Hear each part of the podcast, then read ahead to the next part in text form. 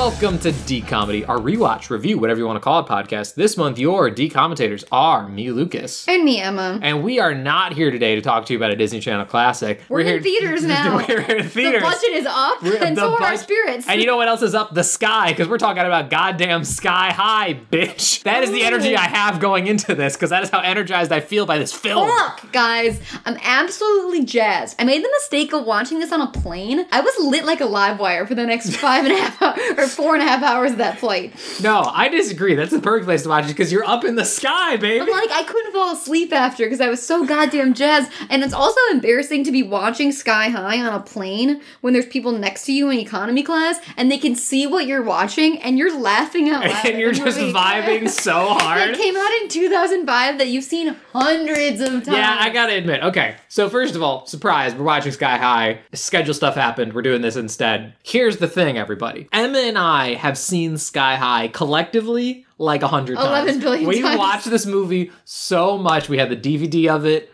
That being said, I hadn't seen it in like in a long time. in like 10 15 years Yeah. easily but no of course i watched it it came out in 2005 i can't like 10 years like i hadn't seen it since i was in like like right, it's like riding a bike. I never oh, forgot. I quickly realized as the film went on that I remembered every single scene in this film, nearly This is- shot for shot. This movie reminded me of those TikToks that you see where the siblings try to guess the line. Because there are little throwaway lines in this we used to say all the time. Like when the fucking little guinea pig goes running down the thing and he goes, Look at those cute little legs. I truly, Zach is one of them. Like, Ah. every, let me tell you this: basically every character in this is my favorite character. I- it's ah. it's truly hard to narrow it down. If I had to pick one, I did write down. Obviously, it's the fashion. My actually my life icon, Mr. Warren Peace. Possibly, that's the best named the character. best. I'm literally my notes. Possibly the best named character of our generation. when they say his name, I wanted to crack my laptop in half. I was like, Who thought of that? Absolutely. Also, okay, really quickly up top, just And obviously, I'm biased because I love fire powers. You know this. Yeah, really quickly up top, um, with this movie, I want to say a few like general things before we get into it. Number one, I didn't realize because as I was watching this, and the fucking thing is jumping off the screen, like this, the lines Mm-hmm. Coming are alive. hilarious. And also the thing about this movie is there's background lines that are fucking hilarious. Hero Like, sandwiches? yes, but there's like multiple of those. Oh, Where like there's- there's like smoking is not allowed on campus, or freezing, or melting. Like there's all these really funny intercom lines, and that it feels like there's like layers to the jokes. And I was like, who wrote this fucking movie? It's by this one guy. He has like no Wikipedia or any sort of like IMDb presence except for Sky High, and then a Sky High Two, which is listed as in development, but clearly It- never came I to actually did. fruition. A, I actually did a lot of research on this because if you watch the credits, something that comes up, it's a Gunn Productions, and I was like, did freaking James Gunn have something to do with this? Like early in his career before he really like broke. It's not James It's Gunn. not James Gunn. It's someone else with the name Gunn. Someone who, and this is what um, part of the reason why we're covering this is it's someone who had a lot of ties to Disney Channel. Well, the other people that wrote this besides the the original guy, which I think if I had to guess, this guy had the idea for the Sky High premise. Who the like, writer or the producer? The writer. I Yeah. think this. I want to say Paul Hernandez. I could be wrong. I think his name's Paul Hernandez, but I think he had the original concept, and then I think Disney had the Kim Possible creators do a punch up job on it. Oh, So they're the, the screenwriting credits are, and that's a guess on like how how they came together. It, it de- you say that it definitely has a Kim Possible humor because to it a little that's bit. That's what I, the because the screenwriting credits are this Paul Hernandez guy and then the two guys that did Kim Possible. And when you watch it, it has a few things that they really feel like the Kim Possible To me. Number one, the humor, which like Kim Possible always had great, great humor that would like land even with adults. Like Oh, some of the yes. unstoppable stuff, the jokes are always good. And then number But a lot of them are subtler than like Yes. just a joke, which is what this movie really ru- rides there would on. be like layers of jokes like in the names of businesses and things like which yeah, like- there's big jokes and then smaller Yeah. jokes, and they both work. And that's it felt very Kim Possible. And also one thing about Kim Possible that I've always said, and like I see in this movie as well, is like the world building is so tight. Like it is it is such a tight fake world. Yes, that- it, it knows that it's a joke. It's Yes, very, it's yes. very, it's very. I would use the term tongue in cheek. It's, it's, very its tongue is tongue-in-cheek, and it firmly knows that this is not reality, and it doesn't even for one second It want you to wants to have think fun. that it's reality. It You're in a fun with it. comic book, yeah. And then the last thing I want to say about this general before we like jump into it is like I don't know if there's an answer to this because it literally when you Google Sky High, like I was trying to find credits on Mm-hmm. the writing, the first two things that come up that autofill in Google is why is Sky is Sky High underrated? Why is Yes. Sky High so underrated? Like, Yes. why did nobody go to this movie? Like, it was such a good fucking No, I thought it made its money back. I thought it did okay. I don't know I, I thought it only. Did, I thought it only did okay critically. I was going to Google that.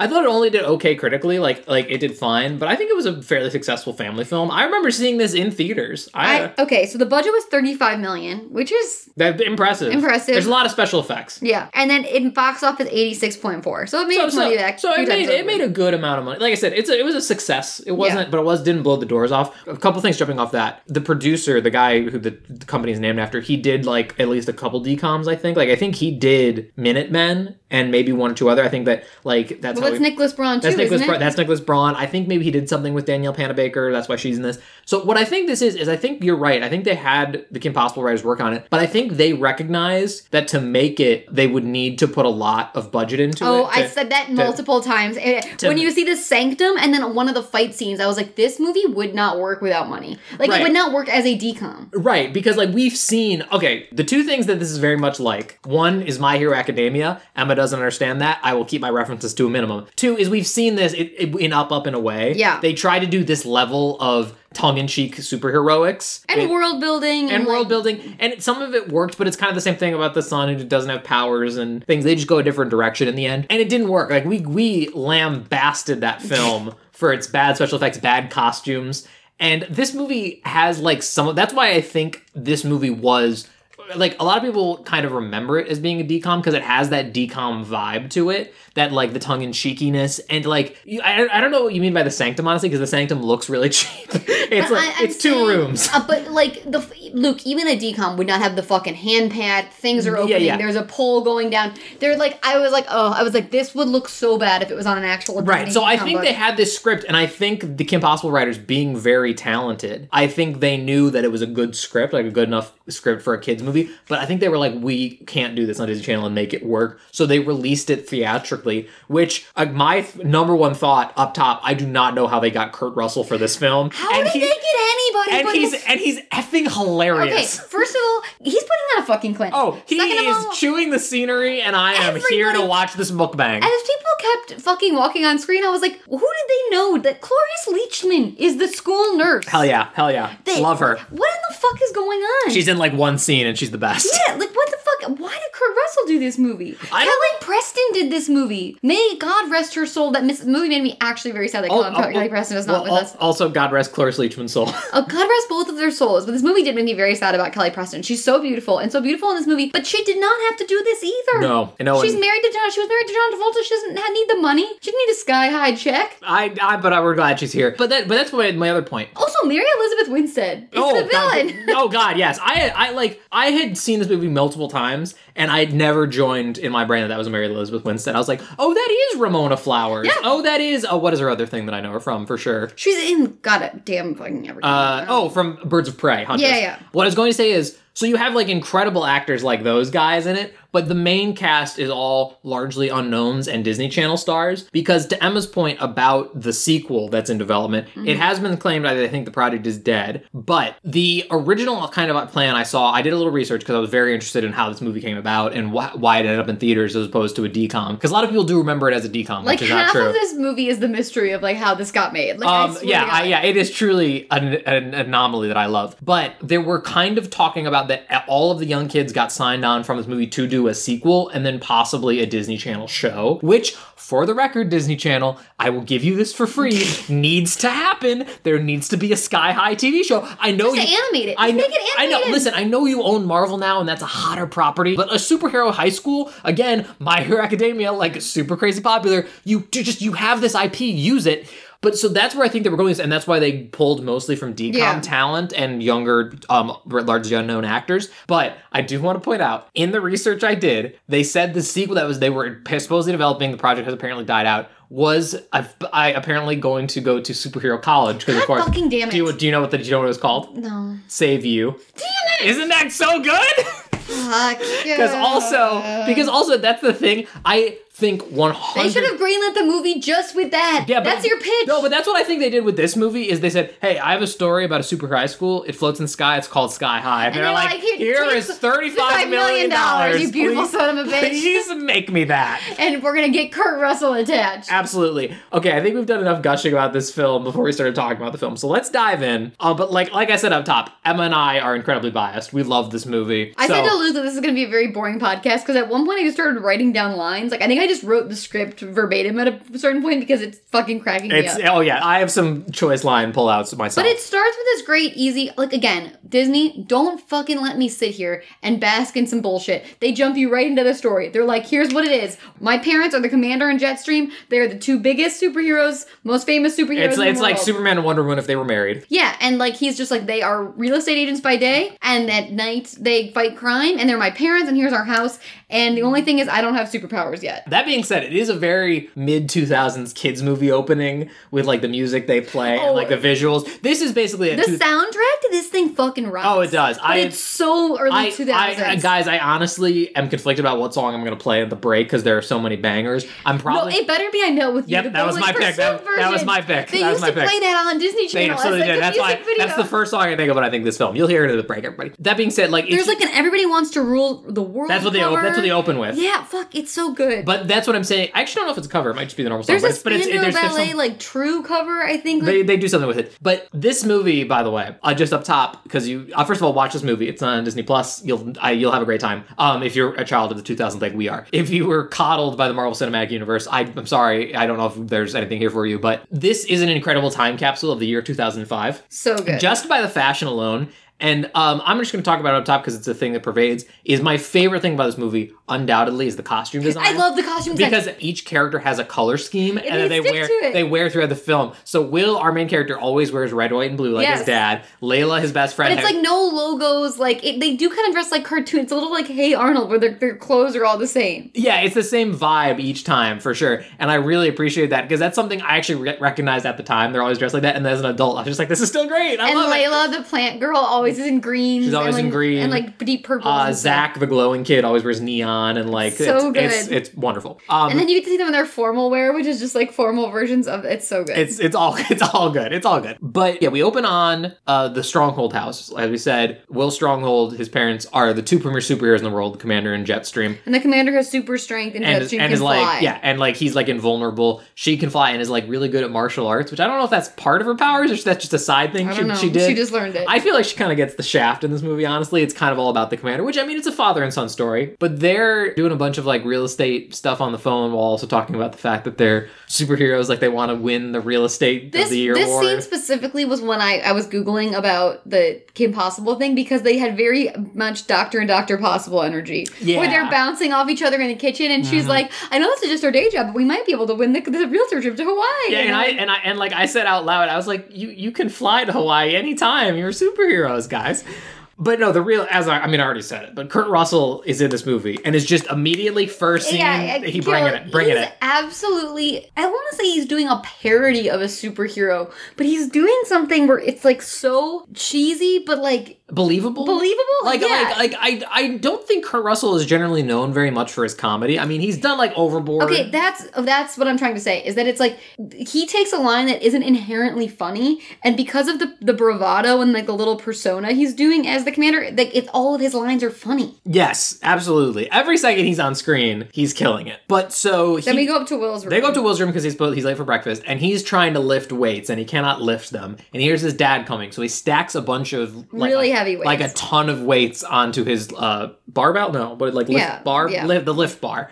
And as the dad walks in, he goes like, "Ugh, five thousand. Hey, dad, what's going on? Just and get." then more-" Kurt Russell goes, I love get this. it. High reps, low weight. Don't want to bulk up. yeah, he's like, "Yeah, I'm just going for definition," which is an incredible joke that no child would get. I don't think I ever got No, that. didn't get that until this watch through. He's like, son, I just want to tell you how proud I am that you're going to my alma mater. You'll be attending Sky High today as your first day of school. And I said, how many schools for superheroes are, Are there? there? Like, where else would he go? They also, as we learn later, pay tuition, which is Wait, crazy. they pay tuition? Oh, he says that later. He's like, the tuition we pay to this, I'm gonna call that school. that blah. seems amazing. That's like, oh, I, I, well, it's Kurt. It's Kurt Stephen Kurt Russell's amazing. But I didn't realize you said they pay tuition. they pay tuition, so it's like, I guess if you're a poor Even- superhero, yeah, you you know, you don't get to send your kids to school. You know, that's just a larger critique of society because those are probably how supervillains are created. Yeah, well, I mean, superheroes are supervillains are created at the sky You high. would so think that they would have a better system to keep those kids from becoming villains. Yeah. because there's just like there's the villain kids. They're yeah, pretty around. much. Yeah, it, it creates an econ- like an environment not unlike Hogwarts, where if you are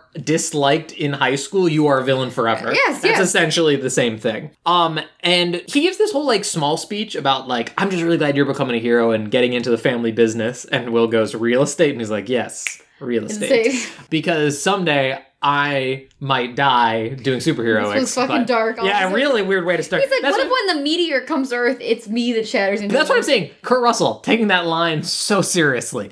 And he says basically, I'm just glad that you'll be around to take over for me. Uh, and And as you'll be there to save the world. and as we're aware, Will tells us immediately he doesn't have any superpowers, and he's lying to his dad that he has super strength. What is his fucking plan? This is my I, this is my only thing with this movie that showed its ass this time around was like you're going to the superhero school today. Yeah, I'm trying to remember. No, I thought maybe he was trying to tell his dad a certain, but no, no, he does the weight. He never even tries. no, he does the weight bull crap. I like, guess my only excuse for it is that sometimes when you're 15, you're so fucking stupid and your frontal cortex hasn't formed yet that you just try to put things off until they literally explode in your face. I also think he was holding out that hopefully, like the, The next day the, the next day, he would just wake up and they would come in because it's not a slow thing. It's like a switch gets flipped, basically. Carissa heads back downstairs, and who shows up? But Danielle Panabaker? I fucking love Danielle Panabaker and she's so good in this movie. I like I like Danielle Panabaker's performance, but I gotta say, and I really like Layla's vibe, but she kind of didn't do well on this watch for me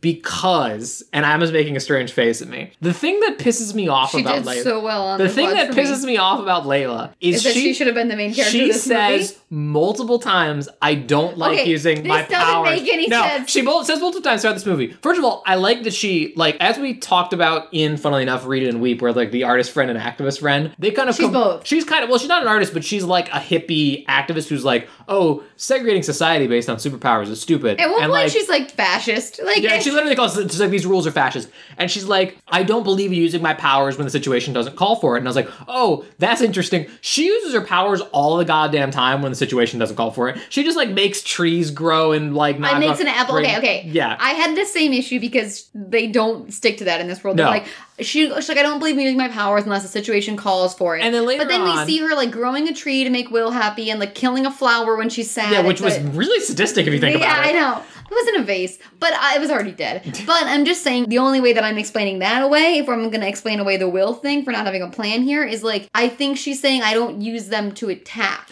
Well, like the- I'm not going to send these vines out to stop this car or strangle you if you're not threatening the- me. no, she's no. not doing anything that would attack. No, no, but that's the thing. Is then she gets at the very end of the movie, she gets in a fight with one of the villains, and she says, "I don't believe in using my powers for violence." And I was like, "Bitch, why are you trying to be a superhero then? What are you gonna do then? Like, just be like, hi, I want to talk to you about this." Which She didn't want to be a superhero. She let her. she's in the superhero school. She has to go. Her mom's paying tuition.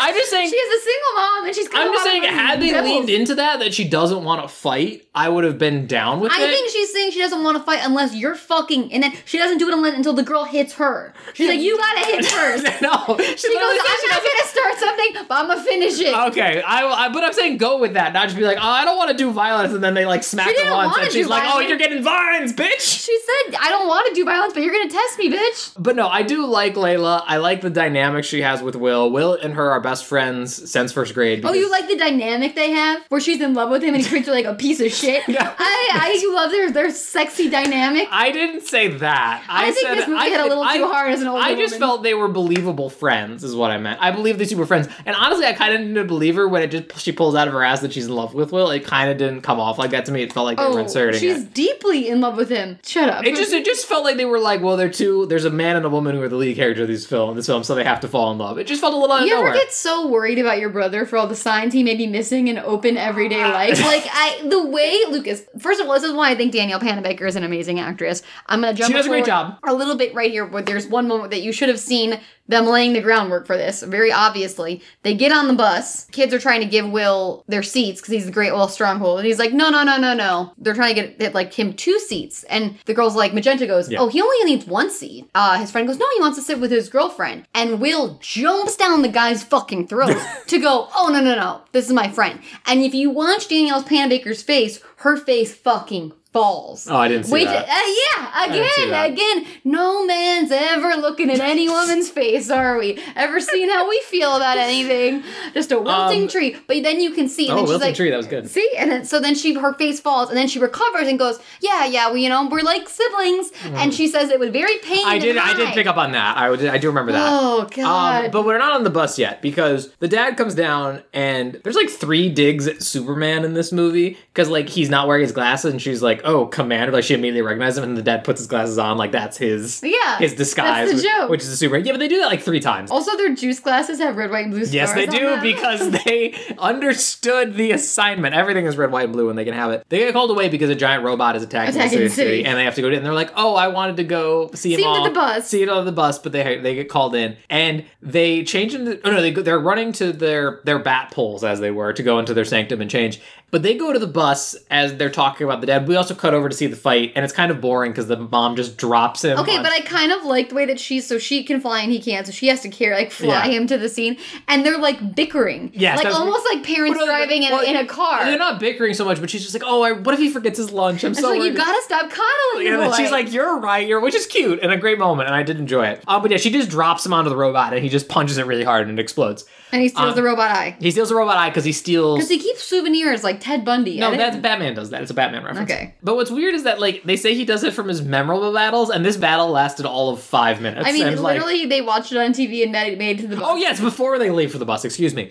And then we meet my other fa- one of my many favorite characters, Ron Wilson, bus driver. Ron Wilson, bus driver. which is a great joke in and of itself, but the fact that it circles back at the Every time, no, is- every time we see him, it circles back. Every time he's on screen, he goes, "Ron Wilson, bus driver." And anytime anyone refers to him, oh, that Ron Wilson, bus, bus driver. driver. Like, That's, that's good screenwriting, folks. and, That's it, and it's screenwriting. Well, it's screenwriting, but it's also entirely predicated on that man's performance. And I'm Ron Wilson, bus driver. and he has a business card that says Ron, Ron Wilson, bus, driver.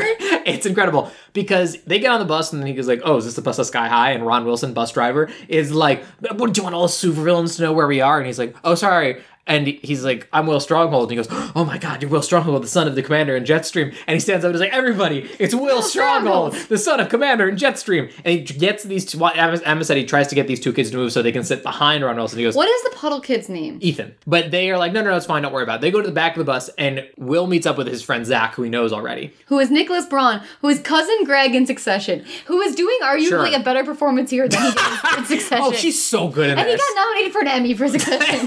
well, where's his Oscar nom for this? this movie, guys, he does stuff, and it'll be just a quiet like woo woo, and I Yeah. start fucking busting out. I don't like. I don't know how they develop the humor of this character, I- but they they nail it. It doesn't Every- make any sense because nothing. Like, here's the thing: like, I like similar to the Ron Wilson thing, where like, yes, it's good screenwriting.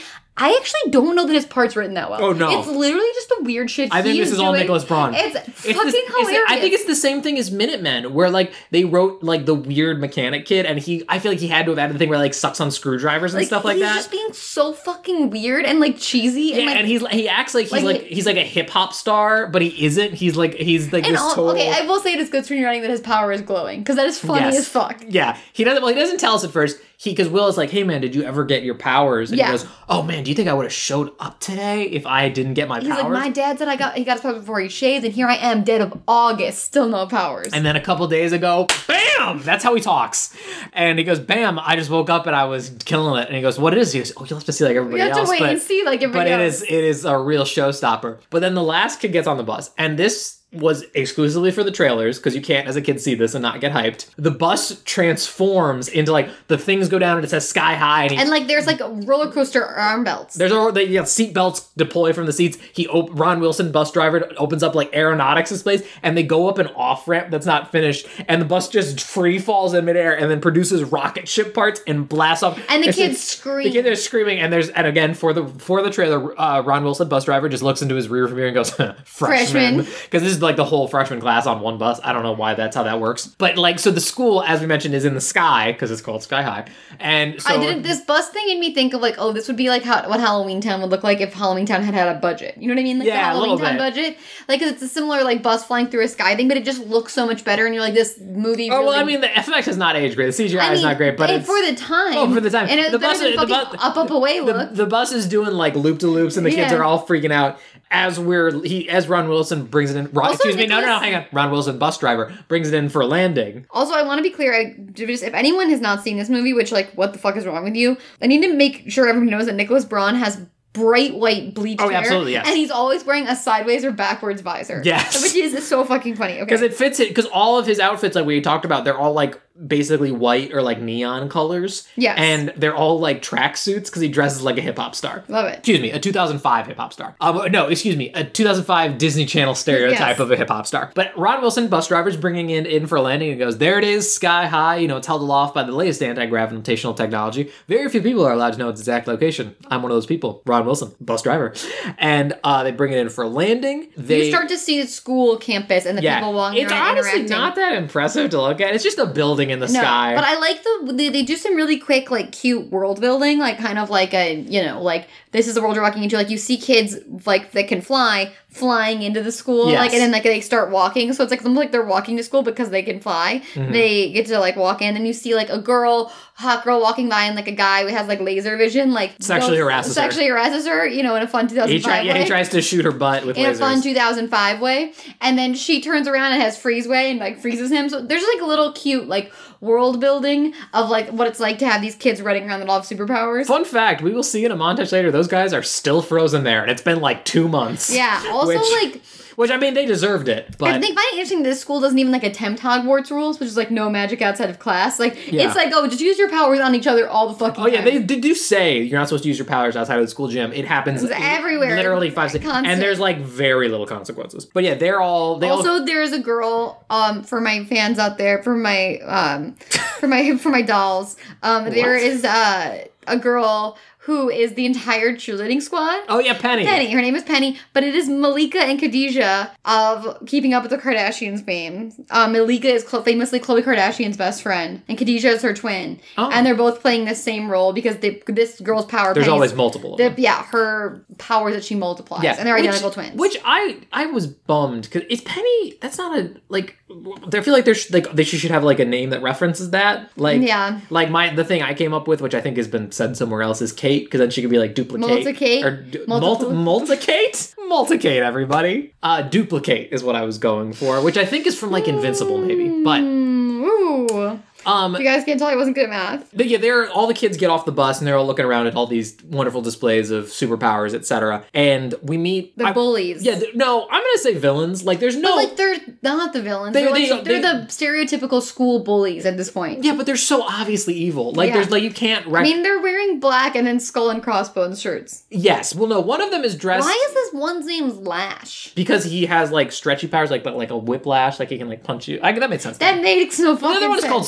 Speed, which takes Which into- made sense. Well, yeah, but that's so lazy. Like they at least try. At least they didn't call him like Stretch or something. That's he- uh, speed and stretch would have been so much. Actually, that does sound like a great duo. That will okay. First of all, Lash.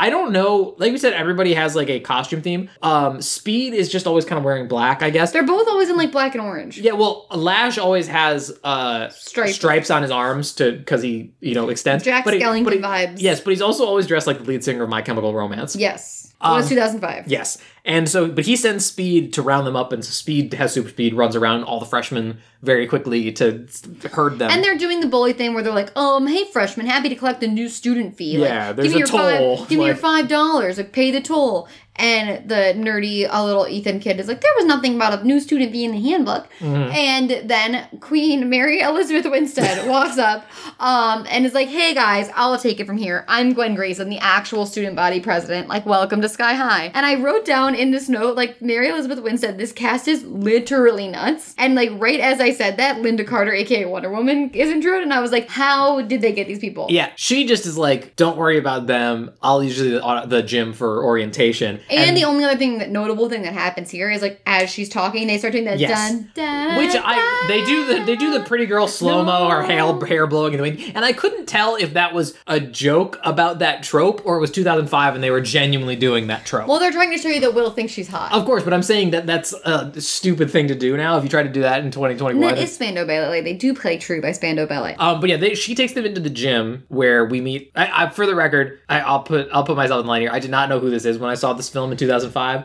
I was nine years old, so I think This I is Lynda Carter, who is the original Wonder Woman. from the TV show, and I remember we saw. I don't know if you were with me when we and saw. she it. looks fucking great. I saw this in theaters with our grandmother because we went to see a lot of movies with my, with our grandmother as children, and I remember her being like, "Oh my gosh!" and I'm like, "What?" She goes, "That's Wonder Woman." I'm like, "Okay, I don't know this." There's something in this movie for everyone. Um, but her name is Principal Powers, which great. fucking great. Uh, I don't know why her power though is just being a ball of light. That's, Yeah, that doesn't make any I don't know what. That's not that impressive. Um, I also just kind of wonder if this was like the most famous old timey superhero actor they could get. Like, I imagine Adam West said no. I think they put out a lot of calls. Oh yeah, I, I imagine Adam West, Christopher Reeve. I don't know if he had had his accident yet. Like, I, I, I think she was their best get. But she just yeah says like you are going to go into power placement to decide your classes and class schedule, etc. That's going to happen in a second. Welcome to Sky High. See you later. I'm in this movie. Excelsior. I don't know if she actually says What that. is her power? It's just being a ball of light. I, I don't know. She never uses it offensively or defensively. She just turns into a ball of light. But then we meet my other favorite character in this film. Well, one of many, which Okay, is. also Christopher Reeve was paralyzed in like 1995. I Oh, knew that was insane when you said that. I oh, was like, I didn't realize it was that soon. Okay. Um, Um, no, also as she's talking, this is a this is a classic example of when I started fucking laughing. Literally, like in the middle of her speech, like there's a dead silence, and all of a sudden Nicholas Sparks goes, ow, ow. Yes. And I started fucking dying laughing. And then she's like, you're gonna go into power placement. And then Danielle Panabaker goes, sounds fascist. she does say that, yes. And I was like, this movie's incredible. Also incredible. One of my many favorite characters, Coach Boom, Coach Boomer. Uh, Who is that guy? Bruce Campbell. He's in everything Sam Raimi's ever done. Absolutely love him as an actor. He's very funny and has such a. He's really funny in this. He's very funny and he has the perfect voice for this because it's such a deep like like he's the he's the announcer in the original Sam Oh, Raimi he's from Spider-Man Burn movie. Notice. Okay. Sure, he's in he's in a lot. He's also Ash from all the Evil Dead movies. Um, but I know I, I feel like Emma has a lot of competition for this. My favorite line in this entire film Oh. is he rises from the platform and he goes, "Hello, everybody. Welcome to Power Placement. I'm Coach Boomer. You may also know me as Sonic Boom." You may not. I don't know why it makes me laugh every single time I watch this movie where he just goes, You may not. like it just slays me. I literally I rewound it because I I had to take a note about something else and I like missed what he said after that, and it made me laugh again in the There's same There's another viewing. line that he has a similar delivery when they were doing Save a Citizen, where it's like, "Do you want to be heroes or villains?" And then they go villains. He goes shocking or Yeah, something. yeah, and, yeah. and it also cracks. He has great up. delivery. Yeah. But basically, he says, You're going to get up on this stage, you're going to show me your power. I'm going to decide what, where you go, whether that is the hero course or the sidekick course. Also, so And- my question here is that Will literally is like power placement, and is like shocked. And has no idea what the fuck is going on, which would like would be fine if like everybody else was shocked, but nobody else seems to be that shocked. And I'm like, ostensibly, didn't your parents go to this fucking school? I'm Did they not tell you anything? I'm gonna give him the benefit of the doubt, and just based on his dad's personality, his dad just knew that he was gonna become a hero, so he didn't even prepare him for But it. But they never told you any stories about like, oh, when so and so was in power placement. Like, does he talk to his parents? Like,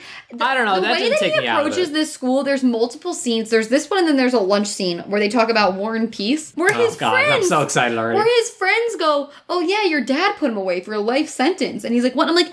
This kid is approaching the school like Harry fucking Potter, except his parents are alive. and the, So and the most and the best superheroes in the world. Yeah, but it's like it's like I get like when you're in Harry Potter, his parents are dead and like he's famous and like Or just he he doesn't know anything about the world. he doesn't know anything about the world or his parents' achievements, whatever. This his kid's parents are alive. Why is he like, my dad did what? I'm like, do you you, you never fucking talk to your parents about one thing they did? He doesn't know that his dad had a Well, sidekick. well- he doesn't know that his dad put Warren Peace in jail. I no, uh, his dad, Warren Peace's dad. What's But- Baron Battle? Baron Battle, which his apparently actual name. We see it in a yearbook later. I assume that was his villain name. no. Well, War Um, and Peace's but- actual name is Warren Peace. which is incredible. But the thing that uh, tripped me up and why I didn't think about this so hard is Emma. I don't know if you picked up on this as much as I did, but Will Stronghold, especially in this scene, it changes a lot throughout the film. But in this scene in particular. Um, the actor playing Will Stronghold just has the 2005 version of my haircut exactly. Oh, yeah. and he has I- the bowl. yeah, yeah. Well, he has no. He has, just has like the puffier thing, but he has this the part in it that I do,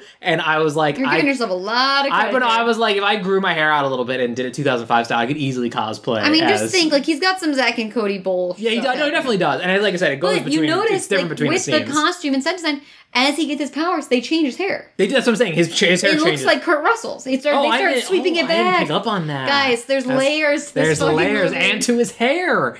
But then we get one of many montages in this film of kids going up. So the first one we met on the bus. His name is Larry, and he's like wearing a sweater vest, and he looks very dorky. Who's He's a nerdy looking kid? Yeah, and he goes up there and he goes, "All right, little Larry, let's see it." And he turns into like a giant rock monster and like catches a car on his shoulders or whatever. And Coach Boom goes, "Hero!" And then he calls Ethan up. Obviously, Coach Boom, by the way, is picking on all like the nerdy kids.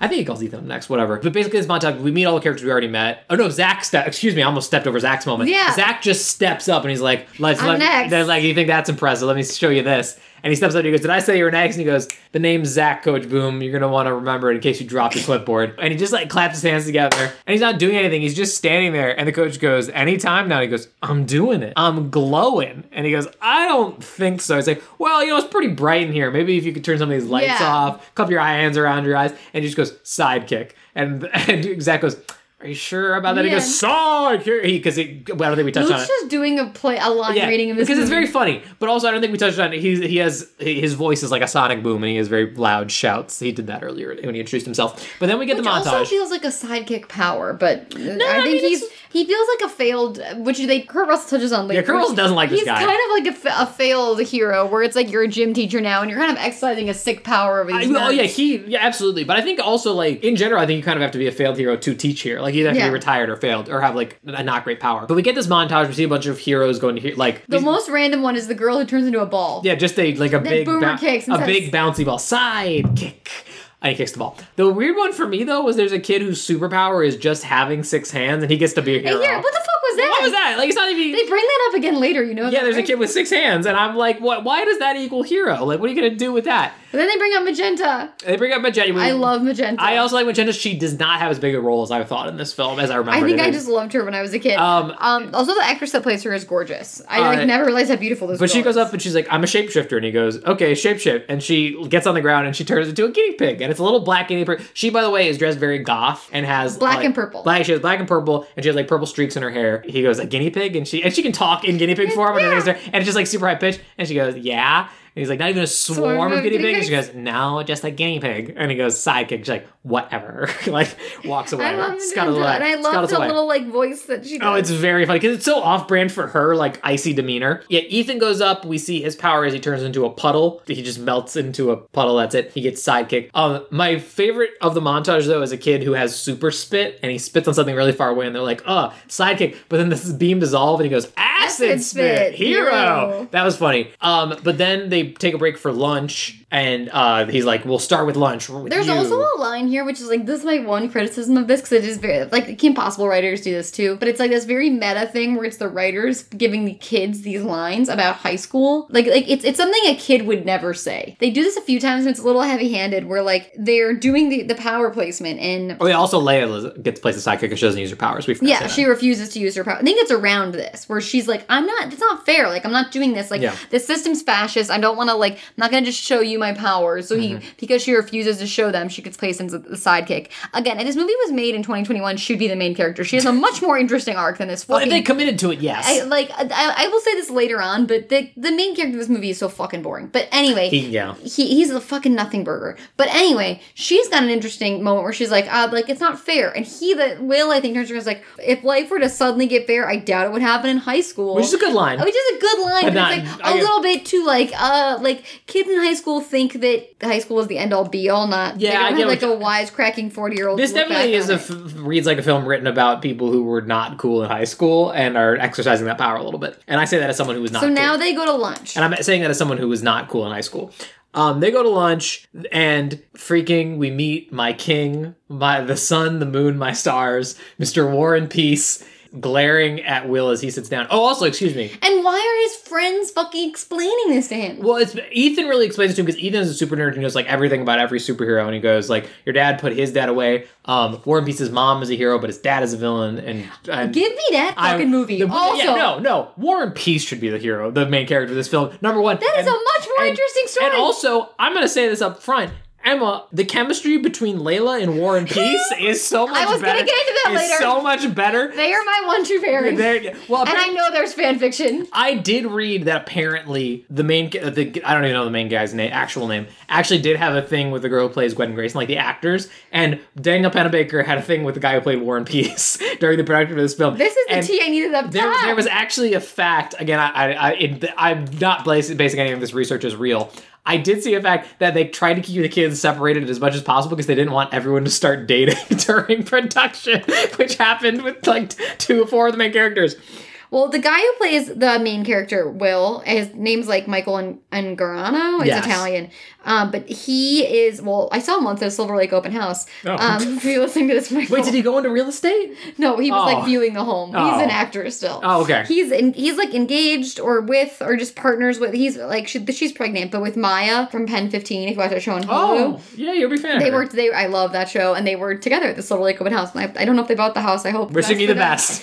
But I think it's interesting that you say that he actually was with Mary Elizabeth Winstead. Because If that's the whole, true. The whole time and I was watching this movie, I was like, it is so jarring because she does look significantly older than Well, him. she's supposed to be a senior. I don't think we said that. she's supposed to be a senior. Yes, she, she- Okay. They say she's. A, I know they definitely say upperclassmen. I feel like they say senior. I feel like the mom says, and she's a senior. Um, And I was like, he's just so much shorter than her, and they have her in ballet flats. The yeah, whole which time. also like he's he must be like 13, 14, and she's like eighteen, which is kind they're three years apart, really, in real yes. life. Yeah. Um, but sorry, what I wanted to say, we meet Warren Peace. He's just glaring at Will, and Will like tries to avoid his gaze. But the other kids, essentially has the coolest power. But we oh, because he has fire powers. They're always the coolest powers. We also meet the other gr- the other character in this film, which is Coca Cola and the Coca Cola brand products. Oh, they have so many cokes. Well, no, they have so many cokes, but they also have tons of Minute Maid juices and the because that is glass owned by. bottles also. He's always Yes. the glass bottle has be yes because um I imagine to get that thirty five million dollars, Coke had to pony up a little product placement money. they needed to pay for Kurt Russell on a coke Yes, budget, but also uh, not the kind of Coke budget you think. This is where the inter. This is where That's the good. intercom says the inter- over the intercom and as they're Yes. sitting down, just in the background says the cafeteria requests sidekick stop ordering hero sandwiches. Fucking hilarious. There's actually a joke and a, a trivia on Wikipedia that says you hear that, and then later on when Will becomes joins the hero program, he has a hero sandwich on his plate, which is good storytelling. But yeah, oh, back to Warren Peace. I want the movie where you hear see his hero mom fall in love and bone that villain, Baron Battle. Yes. And I want to know more about his mom. And then he goes to Sky High. He has to deal with his dual nature. This might just be Shang Chi now that I think about it. he falls But- in love with the beautiful plant girl who's Yes. in love with someone else. Who- yeah, well, yeah, something like that. Because God, their chemistry is so good. Anyway, um, it's so much better than her and Will's. It makes sense. it's that crazy. It's crazy. now. We'll get there because like the see they haven't even spoken yet, but it's it's great. But they uh, go back to hero placement, power placement after that Warren Peace scene, and he Will is standing up there and he tries to whisper in Coach Boomer's ear that he's like, I don't have powers, and he goes, Also, You don't have in- powers. Don't they run into Gwen before they go back to power placement in the hallway? Uh, y- maybe. I will admit, there's pro- I don't probably don't have notes on every scene because there's a lot of great scenes in the movie. But that I know they run into. Gwen because there's a thing where like he Oh. intros her to his friends and he's like, "This is Zach and Layla," and she kind of bowls over Layla and goes, "Oh my god, I really like your skirt," and it's like That's the you can ugliest tell- effing skirt I've ever seen. like- it's basically that. You can tell she's being very fake because she kind of immediately ignores them and is only focusing on Will.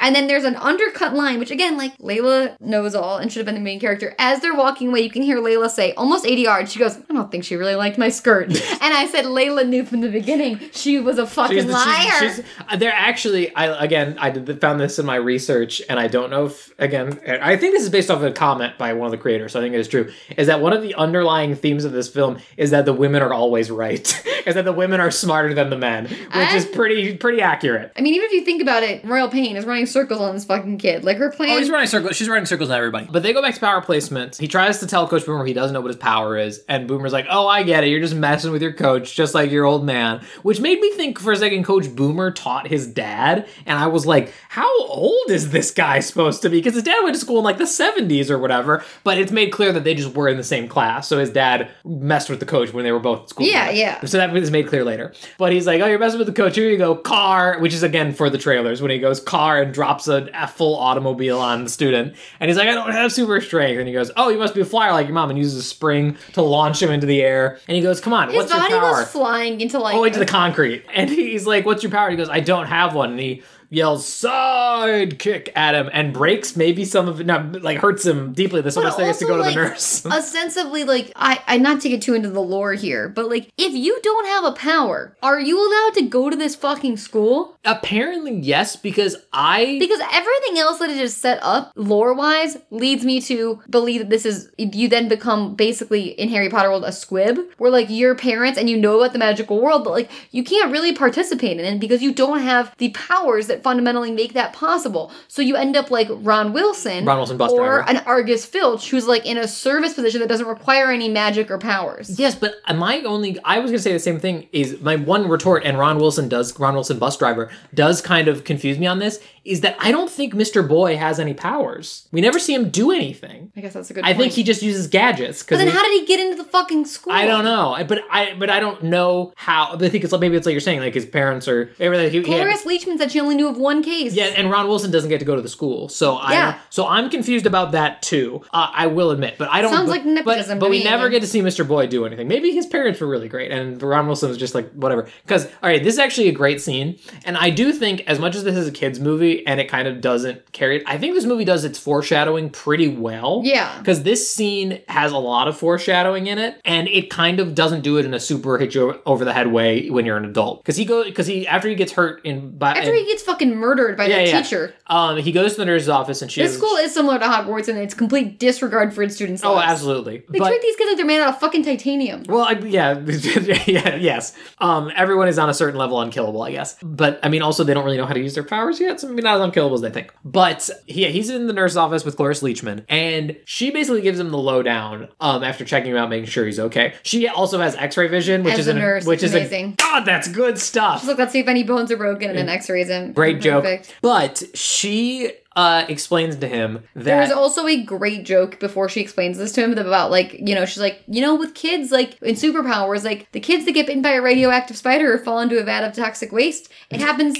instantly or they die. And then there's a pause. Yeah, I was surprised they said that in a Disney really movie. fucking funny. And then she explains what you're about to get. Which into. also, again, is foreshadowing for something that happens at the very, very end of the film. But then she's like, so here's the deal. Most superheroes have one superpowered parent and one normal parent. So they just, you know, get a power based on that. But in certain cases, rare, but not unheard of, kids with two superpowered parents, they might never develop powers, or they could get both of them. But I only know of one case, and that was Ron Wilson, Which driver. again, like I'm not saying everything is influenced by Harry Potter, but that is also Harry Potter logic that they have just co-opted. Is that most wizards are mixed half blood, blah blah blah, blah and they're it's much rarer to be a full Right. like have two Are- wizard parents, but then when you do have two wizard parents and then none of them Are are you ma- more powerful? No, no. Oh, I mean that's wizard racism. You're not. Yeah, you're yeah. not any more powerful. But basically, the idea that like it's possible to have two and then have a kid with no magic powers, and that's really embarrassing. Right, Being a but it- right, it's rare. But the other thing, so like I was saying, th- that line is thrown out that like, oh, he might just get, you might get both powers. Like, you could just be a mm-hmm. late bloomer. And this is what I'm saying about the scene is you could get none, you could get one, you could get both, you might get none. And you do kind of believe going into this movie, if you, I guess if you haven't watched the trailers, because I'm sure they reveal it in the trailers, is like, I kind of No, I remember believing that it's possible he doesn't get powers. Exactly, that's what I'm saying. Is you could I came out of that scene being like, I could believe it. That could be what this movie is about. It's about a kid just like Up Up and Away who doesn't have superpowers like his parents. Or I think I remember watching this movie and being like, or he's gonna get like an off the wall power, or something like he doesn't realize till the very end is a power, like yeah, they don't. empathy. They don't. I, Empathy. Every male needs that power if you think about it. I wish they could all have that power. But it, but the thing that gets me is they're not super clear. It seems kind of like Will does inherit the power, but a lot of people seem like they don't get the same powers the parents. Like Layla mentions that her mom talks to To animals, animals. which is in the same family. Which what is it? How is plants? Plants and animals. That those are two wildly different It's all organisms. and she doesn't. She doesn't It's talk to plants. hippies. Oh yeah, she's a vegetarian by the way. Because her mom could talk to animals. And she doesn't like that. They don't like being They don't eaten. like being eaten. Um, I'm just saying, it all feels very vegan. That they're all in the crunchy granola. Save the trees, Yeah, yeah. save the animals. but then we cut down to Will's Also, house. Layla felt like a crazy fucking granola psycho when I watched this in 2005, and now I'm like, I believe everything she's saying. we gotta save the planet. Oh, absolutely. Um, but then we come back to Will's house, and I think this is the sanctum. Sanctum. He Yeah, yeah. shows them in the sanctum because he's going to tell. to tell his dad. This is when he's finally like, all right, the fucking cat's out of the fucking bag. I almost died. I'm today. boned, yeah. No so he's gonna tell his dad about not having powers, but then he's like, son, let's go to the sanctum. Just The such a secret- fun word to secret, say. No, the secret sanctum. It's such a fun word to say. I Yes. wish I could say it some more. But he programs his hand into the little fingered reading pad. And this was also just a great silent bit where they go on the poles and Will goes to take a pole and he goes, No, wait, that's mine. Take Yeah. your mom's. Take your and he directs him to his mom's pole and they have to slide down a little bat Yes. into the sanctum. This was just funny because there's a pool table there. Yeah, I don't know why they needed a pool table in the secret But then he sanctum. goes, and then a pinball machine. And I go, You fucking tell me you had a pinball machine in your house for 15 years and you hid Like, that from your kid? Let your kid use it. That is a dick move. That's such a dick move. It is. It is. I don't know if you noticed. It is themed after them, though. It's a Commander and Jetstream pinball machine. Like they're on the pinball oh, I didn't machine. even notice that. But like I said, it's just kind of like two rooms connected by a hallway where like, and he's and, and again, this is how they play into the commander's character. He's like, well, yeah, here's all your mom's stuff. It's all sciency and really. Well, he's kind and- of a himbo. Yeah, and really important to how we do our job. But check it out. Here's all my trophies. Trophies, yeah. Like that's what I'm saying. I feel like the mom gets the shaft. I feel like she's really the brains of this operation, and he's just the you muscle. think? But this is important because again, this becomes all very important later. Is he's showing him the various trophies they have from all the great battles. His most prized of which being the pacifier from a villain called Royal Pain. Which is where he met his mom, Uh, no, they went to The high school. They went to high school together. this is the first time they fought together. Yes, that the first time they became a superhero team, and it's like that's what she. And we see like a flashback where she blows through, and it's like as soon as she blew through the window, I knew she was the one to marry. I wanted to marry. Will tries to touch it. She's like, "It is my most prized possession. Let's not do that." And he's like, "So what did you want to tell me, though?" He goes, "I'm gonna kick your butt out of pool." pool. And so they go and play pool. But then we cut to the roof because Will it's, sitting on his because it's a 2005 teen story. Of course, they hang out on I grew roof. up from an alien on an alien planet and was only fed American teen movies to like know what an American teenager They all hang out on the roof. I would think that every kid spends like an inordinate amount of time on their own roof. Yes. I have never once hung out on my roof, and but kids in Disney Channel do it all the time. And Layla does, oh, trying to make a reference, but I don't remember what it is. Secret World of Alex Mack, where like the kid has the ladder into her room all the time. Is that that show? Mm, Clarissa explains it all. Damn it! I was like, I was like, that's a puddle, but that's the puddle one. That's the puddle. ooh Ethan callback. Um, Yeah. But she does that, but with a tree. She makes a tree grow so she can get on the roof. Which is And- again her using her powers for no purpose. Yeah, I don't think the situation really called for that, Layla. Um, but she, they have a conversation. She's like, I tried to tell him, but he showed me the secret sanctum. Like I couldn't. She's disappoint- basically like, again, Layla is the voice of the audience in this movie and Mm-hmm. goes, How the fuck do you long do you think this is gonna keep going on for? You need to tell your parents you don't have powers. And he's like, Oh, but he showed me the sanctum. And then again, there's another fucking weird line. He says to her, He's like, Why are you on the sidekick track? You could have been a hero. You have an Mm-hmm. amazing power. She's like dividing people into groups like this, like it's just so I don't, like labels. I don't man. like labels, man. She's like pansexual. Whoa, I don't think that's where they were going with that. if you think Layla is not pansexual, I mean, she's will sexual. That's all we know. no, she is. She's into it all, man. I can tell. Okay. That's the thing about Layla. That's that's where I oh think, God. That's where I think they're actually portraying for her kind of character, kind of honestly, because she does contradict herself, which like all those people end up doing. You know, people that are like, oh, blah blah blah. Like I'm just like here to save the earth, and then like the organic shoes they're wearing are like five thousand dollars or whatever. Like you know what I mean? Like it's all like li- like you you can't be a bleeding heart perfectly all of the time and never be wrong.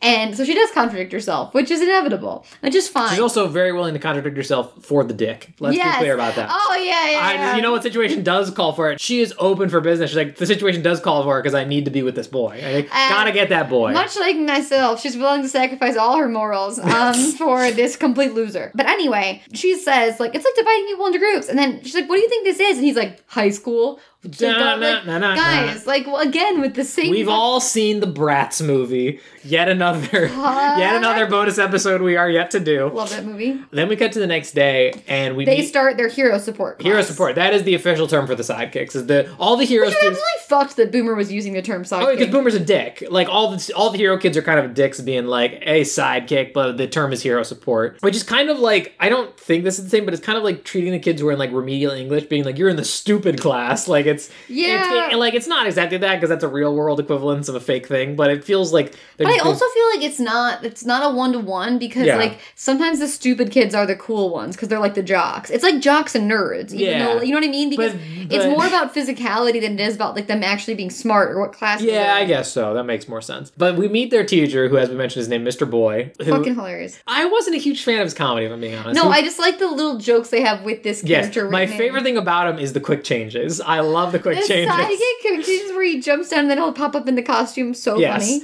Um, and we learned that he was Will's dad's. That he was the commander sidekick called All American Boy. And also, we learned that at graduation, basically the heroes get like their names and their colors, and then you're, the sidekicks are assigned to a hero, and you just kind of have to go with their color scheme, whatever Yes. they name you. Um, because Zach wants to be called Zack Attack, which is a terrible superhero name because it has your name in it. If you think about it, it's if like Bru- Batman's name was Bruce Bruce Man. Bruce Man. And so he basically goes over that he's gonna teach them how, like how to do hero support, and while he's going over all this intro stuff, oh, and also he's also a deeply sad human being. Yes. because because like Will raises his hand, and he's like, I didn't know you were paired up with the commander, and he's like, um, I was I worked with the commander. Excuse you, I saved his life even, which Kurt Russell does admit. He says he saved his life. he did save his we life. don't know how. I feel like I that was on the cutting room floor. I wanted that story. I I also really wanted if he did have powers, I really want to know what they were. Yeah. And he goes, "Yeah, okay, Mister Strong. He goes, "Wait, Stronghold? Your your dad never mentioned me." There's, there's a great line here. So he's butthurt, obviously, that his dad and the, his mom never talked yeah, about him. "Not even not even your mom." Not even your mom. And he goes, yeah, I mean, I, it's I get it. I, they're very busy. Like, It's like, nor not- should they. They're nor- too busy reminiscing. They don't have, no, the listen, line is, they don't have time flipping through scrapbooks that I took the That time was to the- make for him. That was the best part of his line. The best line is like that. I took the time took to make for him. Then there's a huge fucking explosion. Oh yes, we get Mr. Medulla. We almost forgot about Mr. Medulla. There's a huge explosion. And do you know who this guy is, by the way? Who is this It's guy? The voice of Pleakley. He's just Oh. doing the voice of Pleakley from Lilo and Stitch.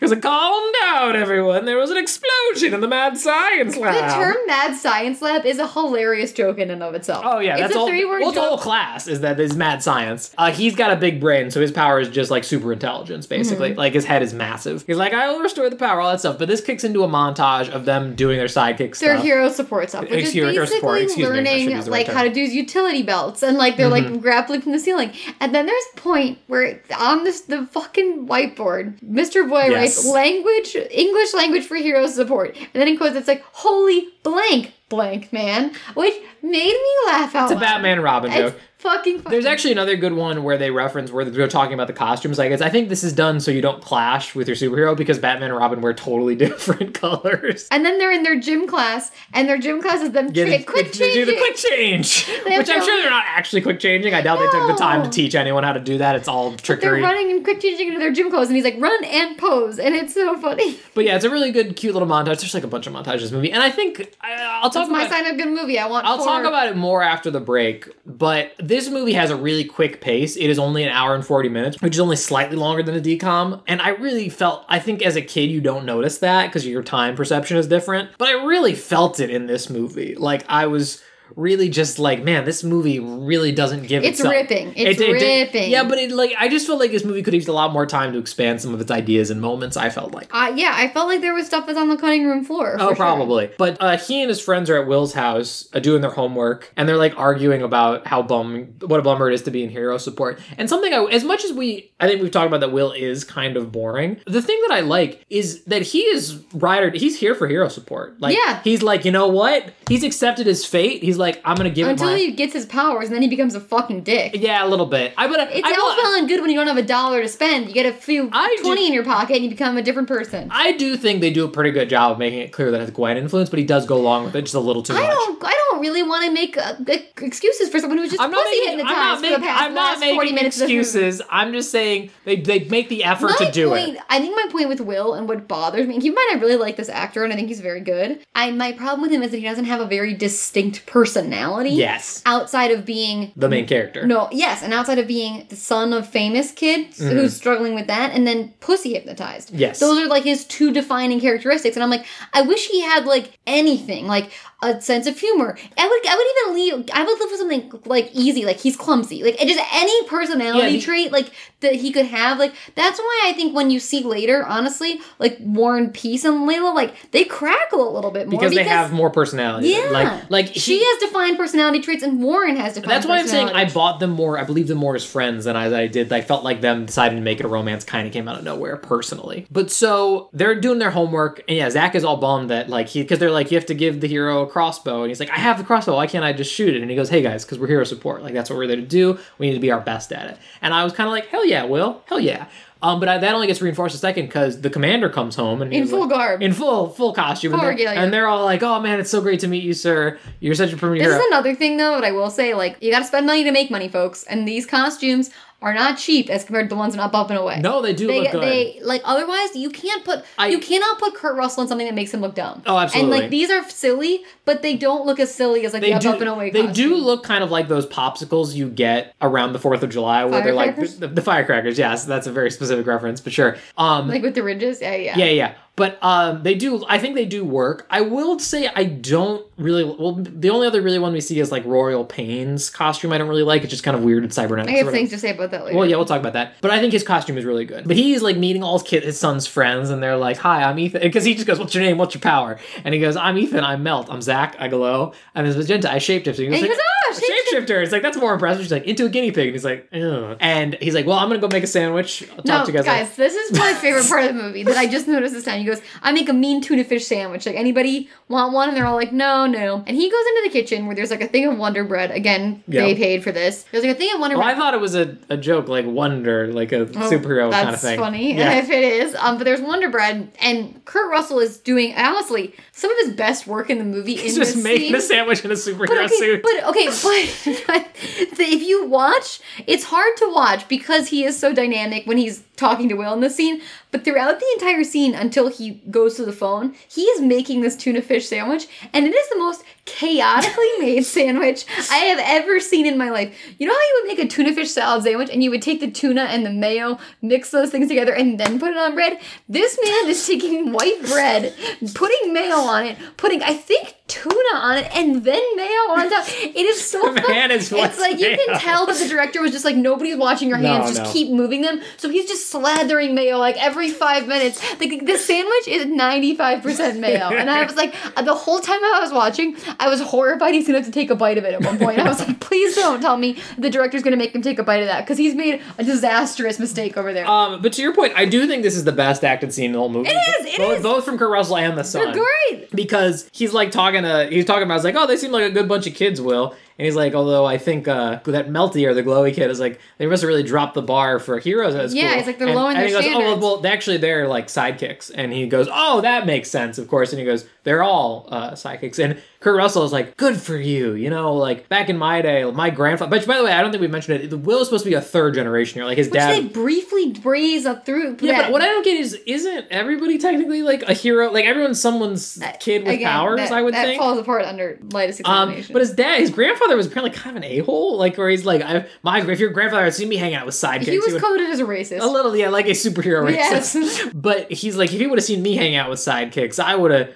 I, he would have blown a gasket. But way to like, you know, as a a- freshman, like Yeah. you know, that's like way to like not care what people think or blah blah blah blah. and he goes, uh, he's like, so you wouldn't have a problem if like. There's nothing wrong with being a sidekick. There's nothing wrong. He's like, no, of course not. It's a valuable. He's like, I had a sidekick save, but saved my life once, but in he mind- can't remember his name. Two things. He can't remember the sidekick's name, but he does say "save my life" once. I had a sidekick. I want you to know that as Luke is doing this monologue, he is fake mayoing a sandwich because that is what Kurt Russell is doing. the Because I'm embodying the And character. this, it's one of those things where they're like, well, you gotta look busy as you're talking, so you like it makes sense that Kurt Russell doesn't realize what his son's trying to say to him.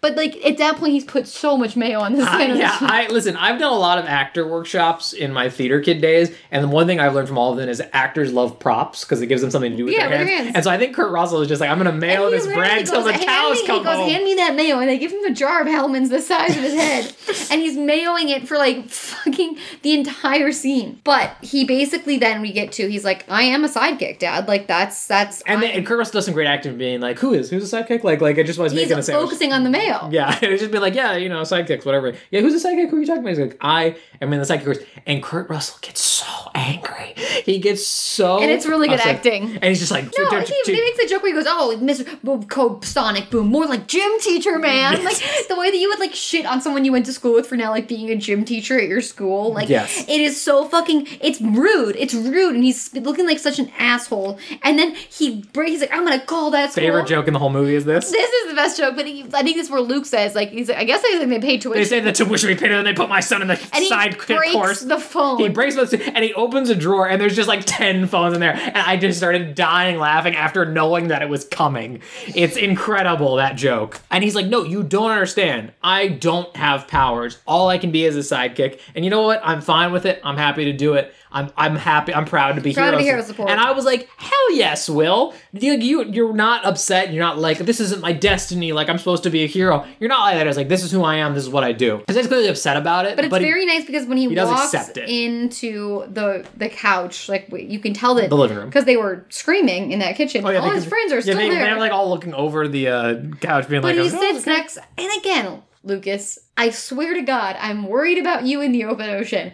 He sits next to Danielle Panabaker, and she looks at him like she has never loved anybody more in her life because of what he just said about hero support. She like looks at him like fawningly and like smiles, and then and that's the end of the scene. I didn't know. and Luke didn't I did. I did notice it. I was too focused on the Coca Cola product place because he went to the kitchen to get some cokes. I think it's possible to both watch the mayo and the girl's face. oh, also, we should point out when the dad is freaking out, and I think is something I they did put a good amount of effort into. He pounds the dad, And everything everything jumps up, and I think that was done practically. It didn't look like CGI. actually looked really I think they like popped everything up. It looked like it's a really good shot. But I think we should take a break here because here's the thing, everybody. I'm just gonna spoil it before the break. The next scene is where he gets his powers. Oh, yeah. I like they needed time to let that breathe. Where he's like, no, I am hero support dad, and I don't have powers. Deal with it. And but then in the very next scene, he gets his powers, so it's a little undercut. But let's give it the little break the movie doesn't give you, and we will be back after this bop of a song.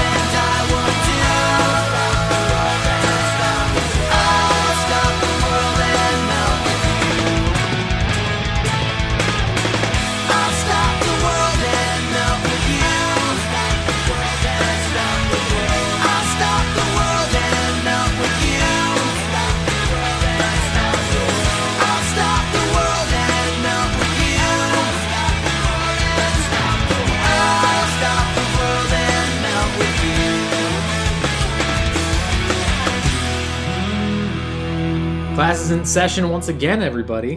Hear that bell? It means Ding, the ding. passing period is over. So before he does go back to school to get his powers, there is a scene. to pick him up, he's just gotta swing by and pick him up. we know what's happening, okay? But so there is this a cute scene with the parents where they're in the sanctum together, and this is where Kelly Preston actually does get to do some. Oh, that's now? Yeah. Yeah. because it's before he gets his powers, and it's basically like them kind of being devastated. It's the dad being devastated. And She's Dev- fine. she's she's like he's a great kid, power Because the women are more And reasonable than she's the like, men. and she's like, what are we gonna do? Drop him in a vat, vat of toxic waste? And he goes, and where would we even find a vat of toxic waste? And And she- Steve, and he's like, I'm just thinking.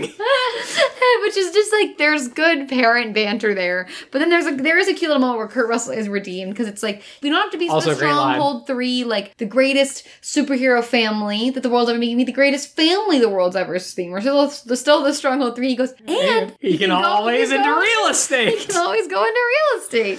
Just so good. That's a great line. now we're back at school. Now we're back at school. I think we're just in lunch already. And Will is walking through the, cafeteria. and Lash, who I now want to call Stretch because that's a better name, reaches out his long, sleepy, stretchy hand and trips him. Yes. And he goes flying, and his lunch goes flying, and it lands, connects with Warren Peace's table. Yes, who's sitting? I think he just like reads books in lunch. Alone, I don't think he yeah. even sits. He sits at his own table, so that'll become important. And later. he's like, "All right, stronghold. Like you're gonna fucking do this, and you can do whatever you want. Like throw food at me because you're a stronghold." yeah, he's like, "What do you think you do? you can run this place?" Which is weird to me because he's a sidekick. Like he knows he's yeah, a sidekick. yeah. I don't know. Also, I- like I didn't remember this, but it's the only way it makes sense. Is I didn't remember that Warren is technically older than him. Like he also has to be an upperclassman. He wasn't in power placement and everything. oh yeah, he's older. So he's like just like you think you can run everything because you're younger than me.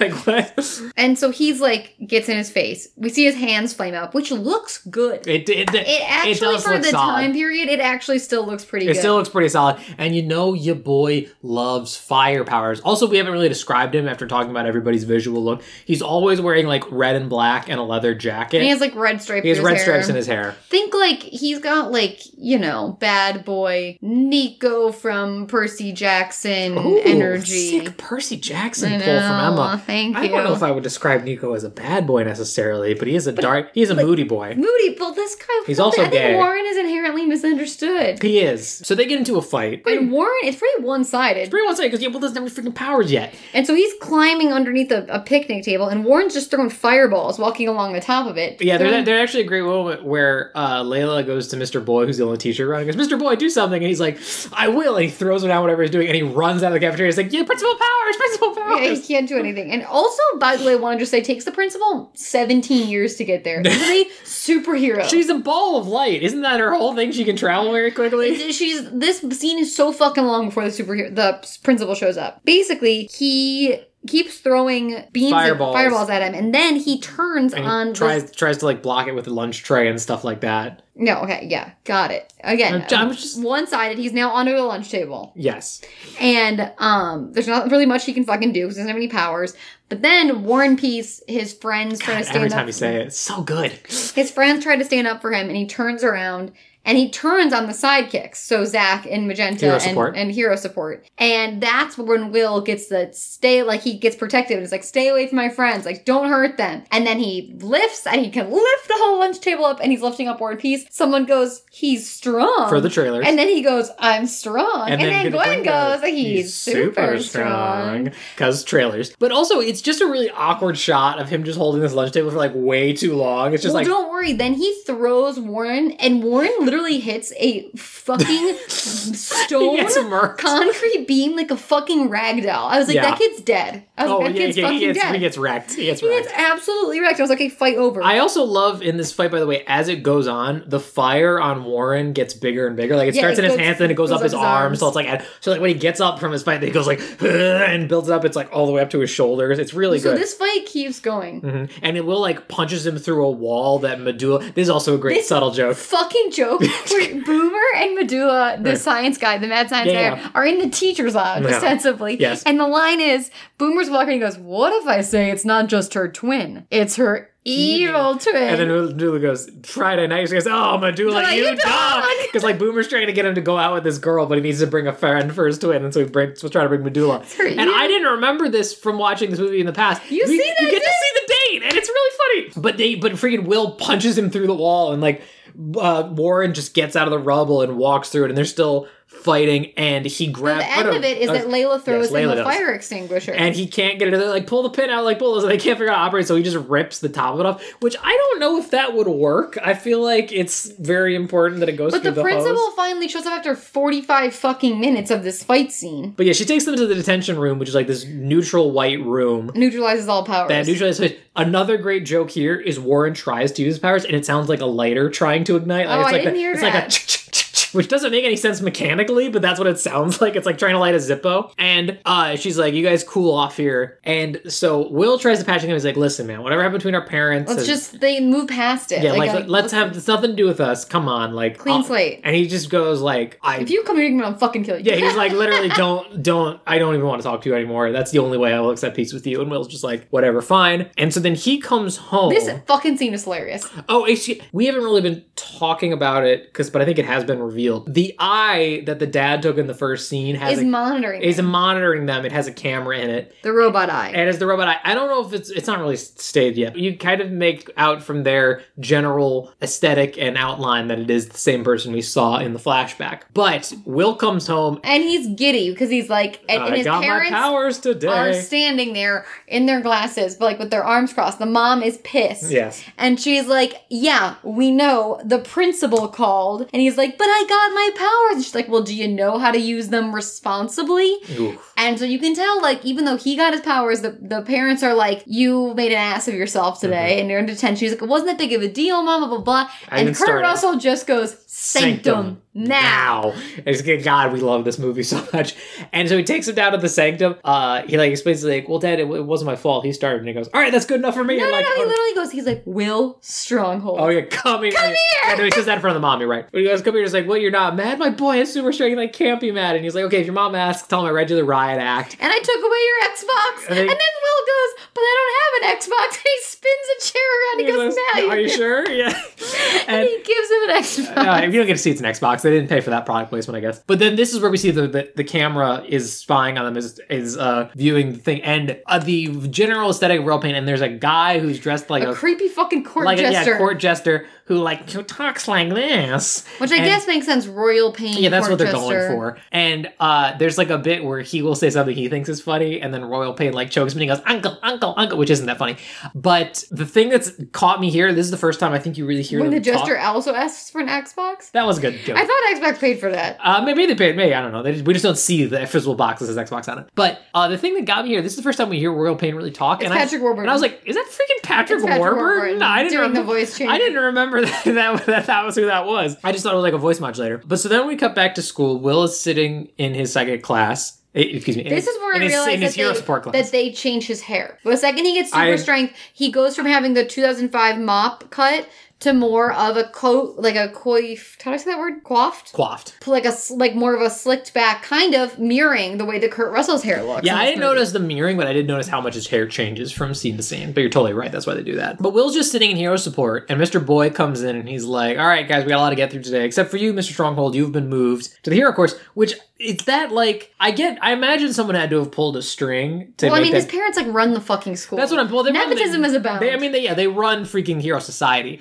But like, I he, they, I don't know if anyone applied for that. He seems pretty surprised by it. Like, do they just decide? Because that has to happen before, right? Like, someone just the dad called. Oh, yeah, the dad called. The dad Let's called. Yeah, you're right. The dad called. Then he goes to the- mad science class. He goes to mad science class with Professor Medulla, and he. They're learning how to make rays. Which, hang on, no, it's not, it's not here yet, but there's another great line in this class. He goes, Well, I don't have a partner for you, but you can sit with my teaching assistant. Which, Which when would that happen in high school? Wait, well, not only teaching assistants are a thing, I guess, but it's not someone who goes to the school. Well, also like yeah, there's also not TAs in high school. Well, yeah, yeah. I, I mean, I'm sure there's some weird preppy high school that has them, but it's not. I don't think it's it's. a some- graduate student in college would be TAing an undergrad class. I'm just saying. I'm sure there's some stuck-up academy that has a TA. I, that's, that's not the point. And it's Gwen is the is the main thing. And he needs he has to build a ray, and he can't really figure it out. Gwen's trying to help him, but this is my another one of my favorite lines. Is Medulla is going around and checking everybody's progress. To one kid, he goes, "You've confused rays with beams. D minus."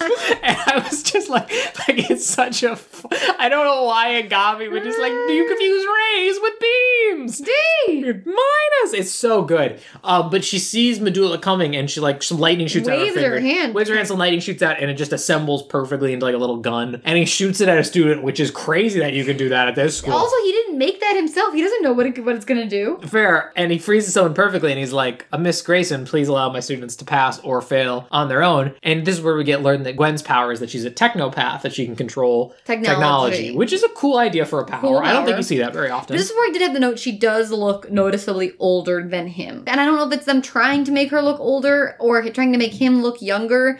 But he just he looks like a freshman and she looks like a senior. Yeah, I mean that's what it is. But so he, they all go to lunch next, and sh he's sitting with Gwen and Penny and a couple other kids that we don't know. And his sidekicks come up. but the table's mostly empty, and he's like, "Hey guys, come on, we're gonna sit over here." And they're all like, "Cool, man, great." And Penny multiplies. multiplies and takes all the seats, and she's like, "Sorry, you'll have to move somewhere else." We're full. yeah, and, And they walk away, and she says to him, "We're not running a loser outreach program here." yeah, and Gwen's like, "Ah, "I'm sorry about Penny. She's a little stuck up. Like that's just how she is." And and like. Emma is right as much as I'm saying it's Gwen influencing him, that like he should be like okay well F Bye. you Like, like it, like eh, You definitely just hurt their feelings, so I'm gonna go now, as Emma said. I think that's my problem with the whole thing. He's pussy hypnotized, but she's not even doing a good job. Like she's like visibly a bitch to like his friends. Like, like you know what I mean? Like you should at least start off sweet, or at least be sweet to their faces, and then a bitch behind their back. Like even later on at the party, she's like a bitch about them to his face. Like she's not even doing a good job. yeah, but that's hiding. yeah, but that's the last straw for him. Is when when he oh, the last after he takes her to the sanctum. well, no, sanctum. no, but I'm saying is I think at this point, and as we see her kind of have her kind of shove him away from her, she's trying to put on some kind of airs of just. But I'm like, saying she's not even doing a good job. She's not, she's not doing a great job from us, is what I'm saying. But there is an attempt. But then once she finally totally drops the curtain, and just be like, "Your friends are stupid. These are the cool friends." And then he's like, "Okay, f you. You're wrong. Bye." So I think that I wasn't totally against Will, but you're right. It could have been done better. Then it's uh, I, I think it happens after lunch. Is they he finds Speed and Lash have Ethan and Zach in the loggers. I love the way that Luke just fucking chops the romance out of this Oh, movie. God. Like he doesn't even. He's like he's like he's like that came out of nowhere that they were in love with each other, and I'm like, yeah, because somehow you have skipped over every note that has to do with it. So she he comes up to um, Oh, is that oh that that's before? I did have that note. I just thought then that. they meet up with Lash. Uh, Oh, you're right. There, he he comes right. You're right. I did have a note about this scene. I just thought this So he goes up to Layla's locker and he's like, Layla, I'm sorry, that sucked. Like, she, that was really mean of them. And she's like, oh, no, like, it's fine, whatever. And he's like, no, like, let's see, like, let's let's get dinner or something. He's like, let's let me make it up to you. Let me make it up to you. Let's do dinner tonight. Paper Lantern, 8 p.m. He, she goes, but you hate Chinese food. Which what kind of monster hates Chinese food? sounds so good right now. And he's like, no, but you like it. Like, kind of being like, Yeah. but it's your favorite, whatever. And she's like, okay. And you can tell she's visibly excited at this, this. And she says, From "No, it. paper lantern, 8 p.m. 8 p.m. And, And I wrote the note, men in movies only make plans to stand up the platonic female friend who is in love with them. Yes, Paper yeah. Lantern isn't happening. I can tell you that right now. Um, the second a man gives you a place and a time in a movie and you're his platonic female friend, he will not be there. but also, I also wrote my note about this scene was. Shouldn't he apologize to everyone? Like, I know he and Layla are the closest friends, but isn't it kind of dick move to be like, hey, I know you guys were all really embarrassed and I feel bad about it, but I'm only going to do anything to help her out? It just came off a little bad to me. But Um, then they run around and they see Slash. yeah, while, while they're having this conversation, Lash, Slash? Lash, Slash from, from, the slash from for Guns N' Roses. the hash slinging, the slash bringing.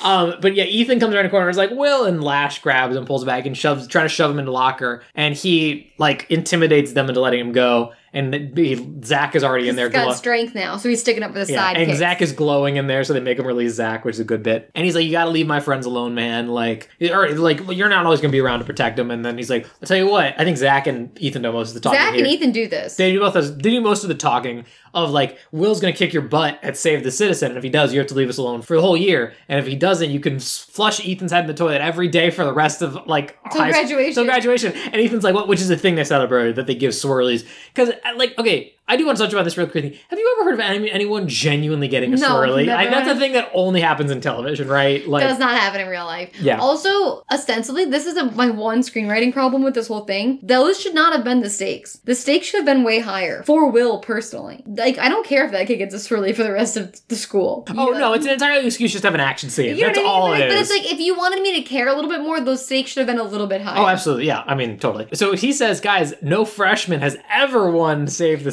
I Citizen. love this Save the Citizen sequence. Um, and they those two are undefeated. I have no chance, and they're like, "Yeah, you'll figure it out." So we go to save the citizen, and what it basically is. These stunts are actually cool too. They're pretty cool. It, it definitely it went by too quickly. Honestly, I would have liked a little more time spent on this game because what it is is there's like a big pit with like a spikes and chainsaws or whatever. and they have a dubby dangling over the spikes. And going, your- help me, help me. And your goal is like two students are the villains, two students are the heroes, and your goal is to incapacitate the villains and save the citizen. citizen. Which they say you have to incapacitate them and then do it, but I would kind of think it's like one or the other. You either have to incapacitate them or save them. But it just seems like because it seems like they're trying to do both. I don't know. How would you save them if the villains could just grab them back and put them back in the spikes? I guess that makes sense. I, I in that from that angle, but it just seemed like there were two win conditions: incapacitate or rescue. No, you have So that- to do 'cause that gives you more then they could kill them in a different way. I guess or you get them out. This that's more of a My Hero Academia thing. I admit I'm giving I'm giving into my pre-existing knowledge of that show. But uh, they kick somebody else's ass at the game. Like throw them in a dumpster. Yeah, they fucking those kids get And, bodied. and Boomer's running in, and this is the line I'm going talking Yet about. Again, like, I will say, like, could they give these kids some fucking helmets? Oh, they're the in full body gear. pads. Yeah, they're so in full body pads, heads completely exposed as they're being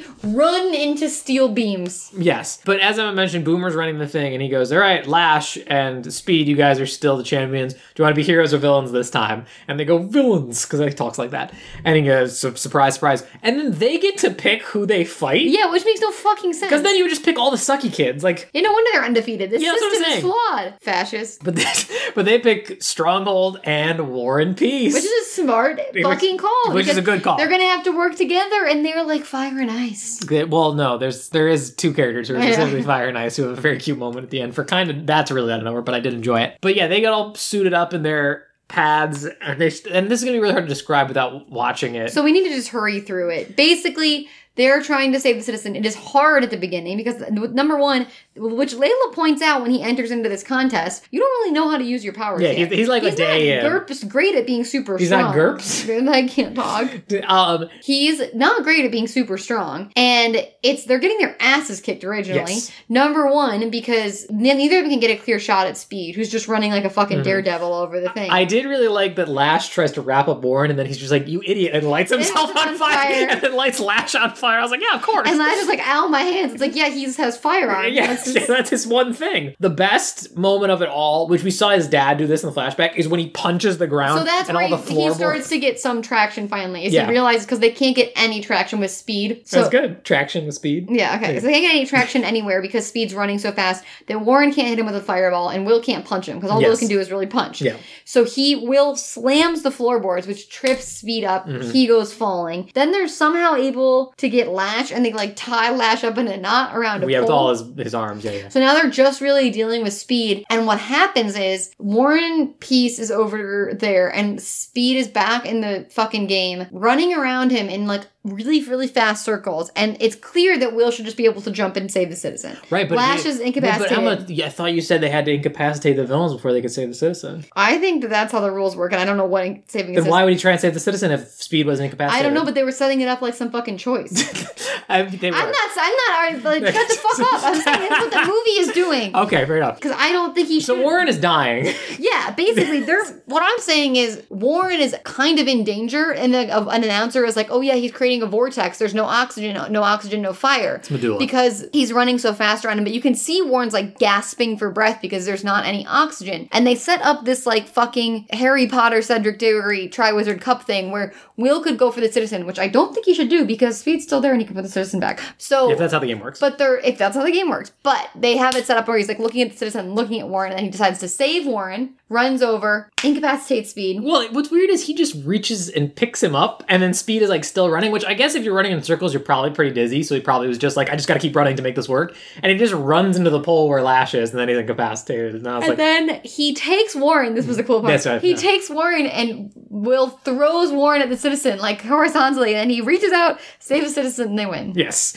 And everybody like The crowd goes wild. The crowd goes wild. They like l- l- Pussies are throbbing, and there's girls running onto the court. Oh, I hate the word throbbing in that sentence. But like Gwen comes up and like raises his hand like he's the champion. I think they try and do the same with Warren, but he's like, get that ball. like he doesn't doesn't want it. And like the, his side his hero support friends are all like, hey Will, look at us, like we're cheering you on too. And he doesn't look at them. I was like, are you really butthurt about that? There's like a million people around him. Then he goes home, and his Mary Elizabeth Winstead is there. Correct. Surprise attack at his house. Yes, classic. And she's like, I know you're gonna study another night, but I something something I have to do tonight. Oh, she. I'm sorry. She did offer to be his tutor because he's so bad at mad science and she's really good at it. But she Um, has to do it tonight. She has to do it tonight because she can't do it the night they set, uh, decided upon previously. So she just showed up at his house and was hoping they could make and his time. parents are there, and she's like, and they're like, well, only if you stay for dinner. Yeah, she's charming them by being like, "Oh, I'm head of the homecoming committee, and I'm a hot senior that's interested in your son." And his dad is like, "Yes, of course, my son deserves all the hot There's a great moment where they cut. So he's she's like, yes, of course I'll stay for dinner, and then they cut to the dinner, and she's like telling a funny story that the parents are just like enthralled with, where she's like, and then we're out there, and and she goes, I can only change the weather, I can't change a tire, and then I go, well, can you at least make it stop raining? And the parents are like, ha ha ha. ha. Oh, like Gwen. she's telling like a superhero hilarious anecdote, which I thought was really funny. Anecdote. Anecdote. God, Emma, you're gonna. This is God, such a weird through line of this podcast. You cannot pronounce that word. whatever. And so then they are kind of trying to dig into her background a little bit. And this was a great moment from Kurt Russell. She's like, Oh, are your parents like which one of your parents is super or whatever? What are their projects? Goes, Oh, dad went inactive a few years ago. And Kurt Russell kind of makes a joke like, Oh, let's mom do all the work then. And then she goes, Oh, actually, mom passed when I was a baby. And Kurt Russell spit takes He does, he like. Because he needed room in his mouth for his foot. Is basically what happened. Which is like such a weird thing to do at like a serious moment, but it's kind of hilarious because you can tell he's so embarrassed of what he just said. He goes and spit takes back into a mug, which cracked me the fuck up. But I think that these all these scenes are intercut where we see Layla at Paper Layla Lantern. at Paper Lantern by herself. He stood her up because Gwen. Cause oh, I guess, 'Cause what, boy- 'cause when I heard him make those plans, I definitely thought he was gonna follow through with that. and she's just waiting. Like a waitress comes up and she's like, "I'll just give him a few more minutes." And Um, she makes a flower die. yeah, which again, It was in a vase. It was doomed anyway. Um, then there's a scene of them looking at a yearbook, and this is maybe the more for heavy-handed foreshadowing that we get. When is- we look at a picture of Mary Elizabeth Winstead while we're sitting with Mary Elizabeth Winstead. Well, no, because she has glasses on. So as we know in Super in the universe, it's the ultimate disguise. But no, it's not like that. Is that they're like looking back and he's like they're looking through the dad's yearbook and it's like, oh, Coach Boomer, look how crazy he looked back then. He had a mullet. He had a mullet, and then like they see Baron Battle, he's like, yeah, classic, real bad customer, you know. And then he's just like, oh yeah, there's Sue Tenny. I don't know, like, Fucking weirdo. like they call her out for no reason is the We're thing. like, I don't know what happened to her. Yeah, she she disappeared before graduation. I thought she was maybe doing evil shit. I don't know. Anyway, like I was like, why would you bring that up if it's not I gonna matter? We heard she might have been recruiting super supervillains or like smoking in the bathroom. Moving Yeah, she did. That was a great joke. What the fuck was it? the mom was like, I heard she was smoking in the girl's bathroom, and I was like, whoa, that was okay. But what's weird is just you know The best fucking part of this is when they talk about Baron Battle, and he goes, and he's like, Baron Bottle. Baron Battle, and he goes, and I, are you just gonna fucking pinpoint every word I say? Because I will um, when he's talking about Baron Battle, and he's like, and he stole the lead from me. And Oh like, god, I forgot about that. That was so good. That And was, then the wife goes, and you deserved it, honey. It should have been you. oh well, I mean, to be fair, Not the lead in Oklahoma. It was so. I think I, I mean if, if he's talking about Jud in Oklahoma, that is more of a villainous role, so he probably I get why he would have gotten that. But I, that is an amazing joke. And what's funny is the thing is about this scene is that it's totally unnecessary because the yearbook comes back later and Will thinks to look in it for totally separate reasons. Like it just you just needed to establish that the dad that like, exists. that it he goes through like could have been like the dad like pulls it out and is like, oh, let's go through my old yearbook, and the mom's like, oh no, no one wants to see all those pictures or whatever. When he goes through later, you do see he goes through like all the clubs or whatever, and there is pictures from their production of Oklahoma, and it's really effing funny and good attention to detail. But I don't care about that because the best scene happens right now because she's sitting at Paper Lantern. She's like the last customer in the place. She's eating. She's got like an egg roll or whatever on her plate. It's a really small plate too. Like I don't know what Chinese restaurant. I, every Chinese restaurant I've been to loads that shiz up. You don't go home hungry. Where is this going? and who stumbles up to her table? Put Warren and Peace with his hair back in a ponytail. Yes. Guys, he's never looked better. He's also in like uh, A cutoff. a cutoff thing. He's he's turned on the smolder. Let's be honest. He's This guy and that is is like, not a sig- fire This guy joke. is like significantly older than I am, so I'm comfortable saying this. Like, I thought he was so hot in this movie. I mean, this scene specifically, I remember literally being in love with this guy. Specifically in the scene, he has his hair pulled back where he looks so much hotter. And then at one point, he takes his little finger and he lights a candle Yes. with it. And it is the hottest thing Well, no, ever I- put to film. you can't also skip over the great line of he's like, "Do you want me to heat that up for you?" And she goes, "We're not supposed to use our powers outside of school." And he's like, "I was I just gonna, put, it in the microwave." See, he good. has like a winking humor Yes. that like Will has absolutely none of. Like he kind of has this little like bada ba beep bop where she's like, I was just gonna, he's kind of he's kind of like winking and like making jokes. Where like I was just gonna put it in in the microwave. I was I literally wrote down. I was like, he's funnier than Will. And then he does this thing where he really like first of all listens to her, Yes. which no one else has done this whole Mhm. fucking movie. He sits down at the table and is like, "What's going on? You're in love with Stronghold." And she's like, "Is it that obvious?" And he's like, "Yeah, everybody knows except for Luke, the co-host of this And Will. podcast." Um, he does this thing. He says this like inspirational quote about true love, Oh, letting it go unnoticed. I feel like And every bit we're just saying, oh, what a good bit. she goes, "That's really that's really deep in my eyes." And he goes, "And your lucky numbers are." He pulls seven." his ultimate fortune It's in a cookie. fortune cookie, which is a fucking funny bit. Yeah. He has more personality than that sand piece of sandpaper. That's the main. And I don't know if it's the like. There's a vaguely romantic lighting in the paper lantern. They have and there's there's a weird. Palpable. There, there's a palpable chemistry between them. and it- basically, this is where she gets him to also, agree to take her to homecoming. no, that's later. Oh. Um, and also like I know there's more of a fire and ice thing with what happens later, but I mean there's a fire and plant metaphor. Like grass is weak to fire. If this was Um, a fan fiction that any woman wrote, the main characters would have been Layla and Warren. Like, and he would have been the bad boy that she turned good, that discovered a heart of gold. Like he would be the Edward Cullen of this movie. Anyway, Will walks Gwen Grayson home, and Her dad answers the door. well, no, he, she's also before the dad was thirty. He's like, by the way, I don't have a date for homecoming. I'm just waiting for the right person to ask. And he's like, oh, okay, cool, cool, cool. And she's like, you, Will, I was waiting for You you, to to ask ask me me." to homecoming. And he's like, yeah, sure, let's do it, let's go. And then she leans in to kiss him, and her dad opens the door. Like she goes immediately inside, and then he goes, Are you the boy with the six arms? And he goes, "No, sir, just the two. And he goes, "All right, we'll keep them to yourself."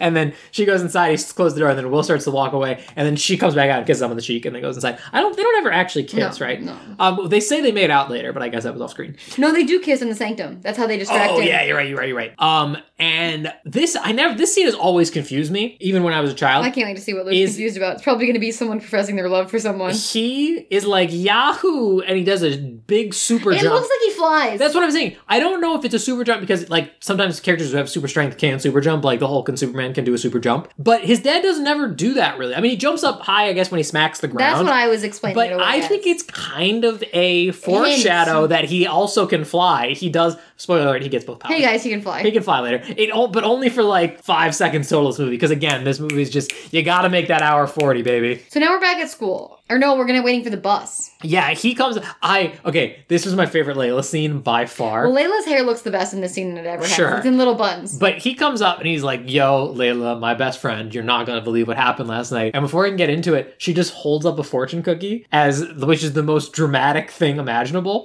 Felt and, right to me. And no, I'm saying uh, in a good way. And then Layla was listening to Taylor Swift's and then- Red all night. and then he goes, "Oh, great! I love these." I was like, "Wait, you hate Chinese food, but you love fortune cookies? What is the and logic there?" also, are you fucking dumb? You still haven't And, no, he, he falls right into the trap, and he takes a bite. He and then he pulls the paper out of his mouth, which I—that's a crazy way to eat a fortune cookie, in my opinion. that was and he pulls Break it out, it open and first, I, and I don't remember exactly what the writing is, but it's very relevant to their situation about like friendship. It's like you stood up a friend. yeah, basically. And I was like, I absolutely love the drama of Layla preparing a relevant fortune cookie for him to eat Listen, beforehand. I love how you're like, oh, I love this, ha ha ha ha. ha. If you think that I at 16 wouldn't have done something just as fucking weird, um, but but for the record, Layla not mad. Warren she's pretending not to be mad. No, not yet, but she's Warren has convinced her to confess her love to Will. Oh yes, So she's like, Will, I have something I really want to talk to you about. And he's like, she's gonna ask him to homecoming. Yes. And he's like, So do I. it's about homecoming. And he's she's like, So is my thing, but you go first. And he's like, I'm going with Gwen Grayson,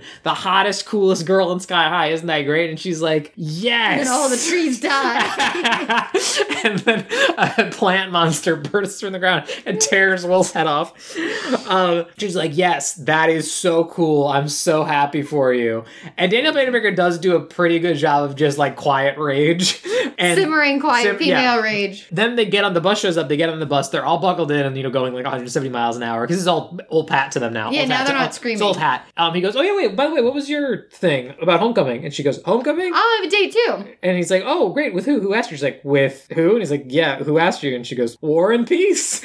And he and like we don't see his reaction there. We cut to the school, and he's like, "War and Peace." He's like, "My number one enemy." How Here's you? the thing I gotta say I about got this. I, I do want to give the one great line. When did you guys even meet? Start hanging out? And she goes, last night, Paper Lantern, 8 p.m. 8 p.m. And then she storms away. It was great. Call me up again just to break me like a promise, motherfucker. Jake Gyllenhaal, fucking looking ass. Like I, she was not about it. Also, I fucking just have to say it. Guys who don't want to date you always have some big issue Oh, when you start fake dating their arch nemesis on purpose. I've done it many times. I and was I'm about to ask how many times. how many men? Why are you Twice a semester. Why are you dating so many men with arch nemesis? I Because haven't, I haven't had an arch nemesis since the eighth grade. But so yeah, she storms off. So then at lunch, she goes and sits down with Warren and is like, "So here's the thing. I couldn't ask Will to homecoming because he's going with Gwen. So I had to make something up, and I told him I'm going with you. And he goes, No, you're not. What? I am not doing that.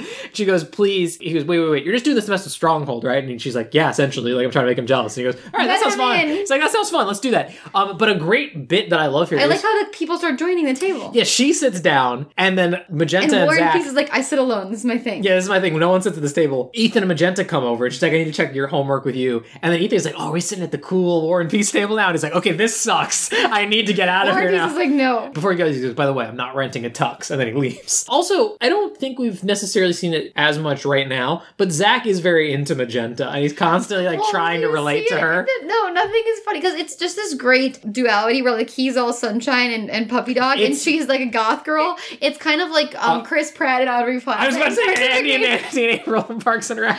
It's Someone like- will die. Oh, fun! Yeah, it's like that vibe, and uh, they cut to a scene outside of the school, and uh, she Magenta goes, you can just hear them. It's kind of ADR because they're pretty far away. But Magenta goes, "Homecoming's stupid," and he's like, "Yeah, totally." She goes, "I think I'll go," and he's like, "Yeah, me too." He's so desperate. It's really good.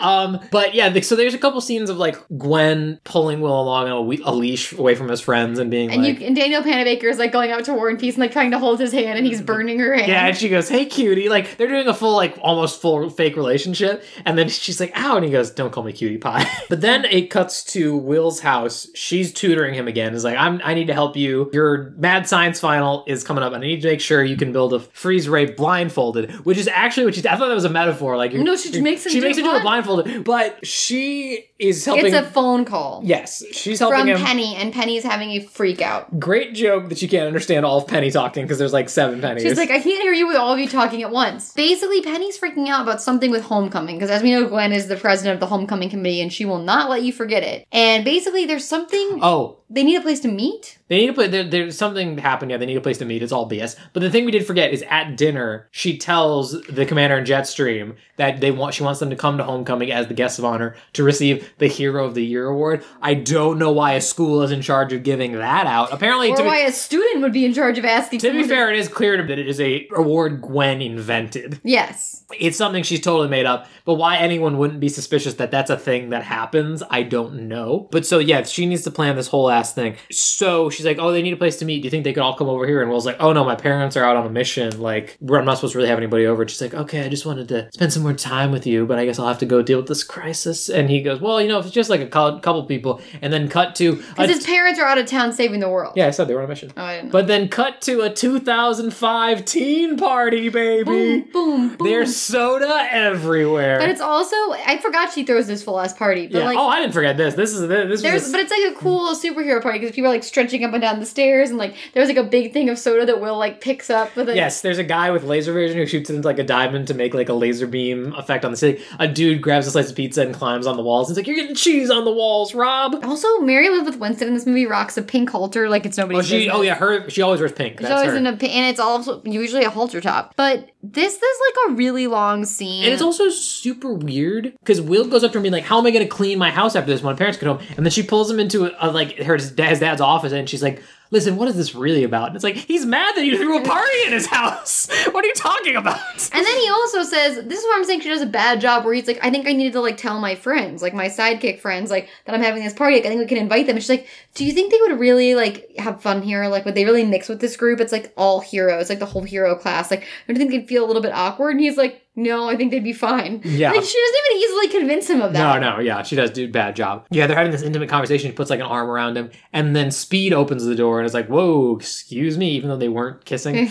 um, and she's like, "I wish there was somewhere Private that we, we could, could go." talk." I'm like fluffing my hair as I'm doing her lines. I'm really trying. Like to, you were like, making an invisible sandwich when you were doing exactly. I'm really getting into these roles. And then he's like, "Whoa," and then we cut to them in the secret Santum. San- Sanctum. Thank you, Santum. Santa Uh, lives there. Santa. Also, Santa's a superhero in this world. also, like, she doesn't even have to try. No. That's why I'm saying this kid fucking sucks. Like, she's like, I just wish there was somewhere a little bit more private. He could have been like, my bedroom. Mhm. And like, you know, he's immediate. I thought she was gonna lay it on a little thicker. Like, don't your parents have some place we could go that's like private? Also, I'm sorry, but you you gotta pull him out of the party to make out. Otherwise, Yeah. like he's not gonna go all or nothing on this one, which is kind of implied, I guess. But they didn't go. If they had gone in for the kiss, I would have bought it. Yeah, they but, didn't even But she in. just put her arm on him. But like, if she was like, "Oh, I really wish we had a place where we could make out," he'd be like, "Oh, secret sanctum for two, please." Yes. I would buy that. so they go to the secret sanctum. They make out. They make out, and then you see Speed.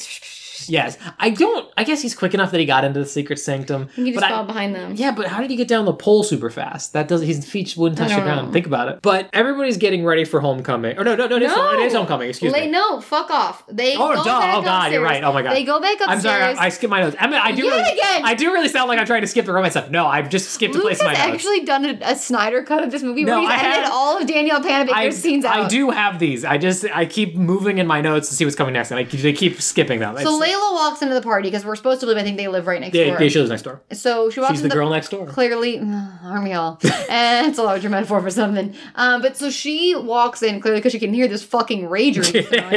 and um, Mary Elizabeth Winstead goes up to her and like fucking old yellers her. She just to her goes. She face. annihilates her. And she's like, "Hey, bitch!" Like, I, and I'm really like, I'm kind of exaggerating, but I'm not really sure. Her lines are literally like, "Yeah, everybody knows you're in love with Will, and he's not into you. He's into me. You're embarrassing yourself. he yourself. told me you suck. Get out of here!" And like, nobody wants you here. And then she literally goes, which is just so fucking weird. Okay, yeah, I get it. Um, and if you could just see Will, could you please let him know that I never want to talk to him again? I'll pass along the message. I'm like, that message is not getting passed along. Um, and then Will walks up and is like, "Hey, Layla." Glad you can make it. What's And up? Like he's totally unaware of the shitstorm he's just walked Like yet into. again, this man is fucking doing nothing, and, and he has no agency. Layla obviously spins on her heels, Storms out. storms out, is like, "Get the fuck away from me." she storms out without saying a word to him, and he goes to Gwen and says, "What did you say She to her?" outs herself. Yeah, she's like, "Oh, I was being a bitch to her. I hate and her." she was like, "I said that you." I said the truth that you're way too good for him. We're all too good for her. She needs to go back in the dirt with the trash, psychic trash that she, where she belongs. And he goes, "Well, that's my best friend my entire life. So screw you, He's like, baby. We're not going home. I'm not going homecoming. You're a terrible person, clearly." She could have just lied. And what's weird? Okay, by the way, Gwen's the bad guy. Um, and what I, I guess it's because it kind of f's with their plan later. She looks genuinely hurt that he breaks up with her the night before the dance, and I'm like, this is not your, this is never your goal, girl. You're evil. But also, like, you just stole the pacifier. also, if you want him to not break up with you, you have to keep pretending to be a sexy, fo- good time gal. yeah, you can You just were a massive bitch. yeah, you you shot yourself in the foot. You do like, come on. Okay, so anyway, he kicks everyone out of his house, or his parents come His home. parents show up. and they're like, "Get the fuck out of our house!" And basically, they're talking about homecoming, and he's this is again where I'm like, "What a dynamic main character!" and There's like, "I don't want to go," and they're like, "We have to go. We're getting an award. We're gonna unveil the Stronghold Three. Greatest and, superheroes in the world. And he's like, "What's wrong?" And again, Kelly Preston, the only one with a teaspoon of emotional intelligence in this movie, goes, "Did something happen?" And he looks like this. He goes, "I don't want to talk about it." And then like walks upstairs, and I was like, "Wow, what an amazing dynamic man we're watching his life unfold." yeah, he- so he goes up to his room and he calls Layla and is like, "Listen, Layla, I Like did- the I- movie that I'm writing Oh, is God. Layla having a much more interesting arc of being thrust into the system that she doesn't believe in, breaking the system from the inside, breaking the wheels in Aerys Targaryen style, telling this Joe Schmo who she's been in love with to fuck off, and falling in love with bad boy. Oh, so he's still in it. Is Yeah, Will but- still in? it. I thought he's they were writing a Will out. tertiary character Okay. That she tells. He's the Jake Gyllenhaal and her Taylor Swift. Oh Swift God, love how many how many references are we gonna get? Um, but he calls Layla from his room and is like, "Listen, Layla, I don't know really know what happened, but I'm super super sorry. Meet me at Paper Lantern. Um, we need to talk." And so we cut to him at Paper Lantern, and who else is there? War and Peace.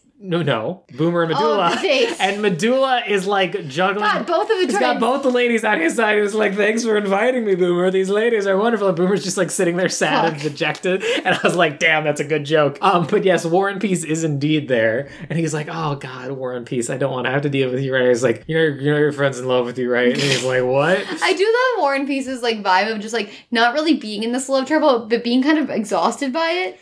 He doesn't just- care about any of he's this like, shit. He is like a teacher that is just he's like I just want want these kids to shut the He just wants up. to be left alone. I'm ready to get in my. Prius and go home. Like Uh, yeah, he like he literally says like none of my friends will talk to me. He's like, I wish you'd teach me that. They won't shut up. Yeah. they keep talking to me. yeah. When Will's like none of my friends will talk to me, he's like, well, that's great. None of these fuckers will stop speaking to me. Like I truly, even by the end, I don't believe he likes anybody. No.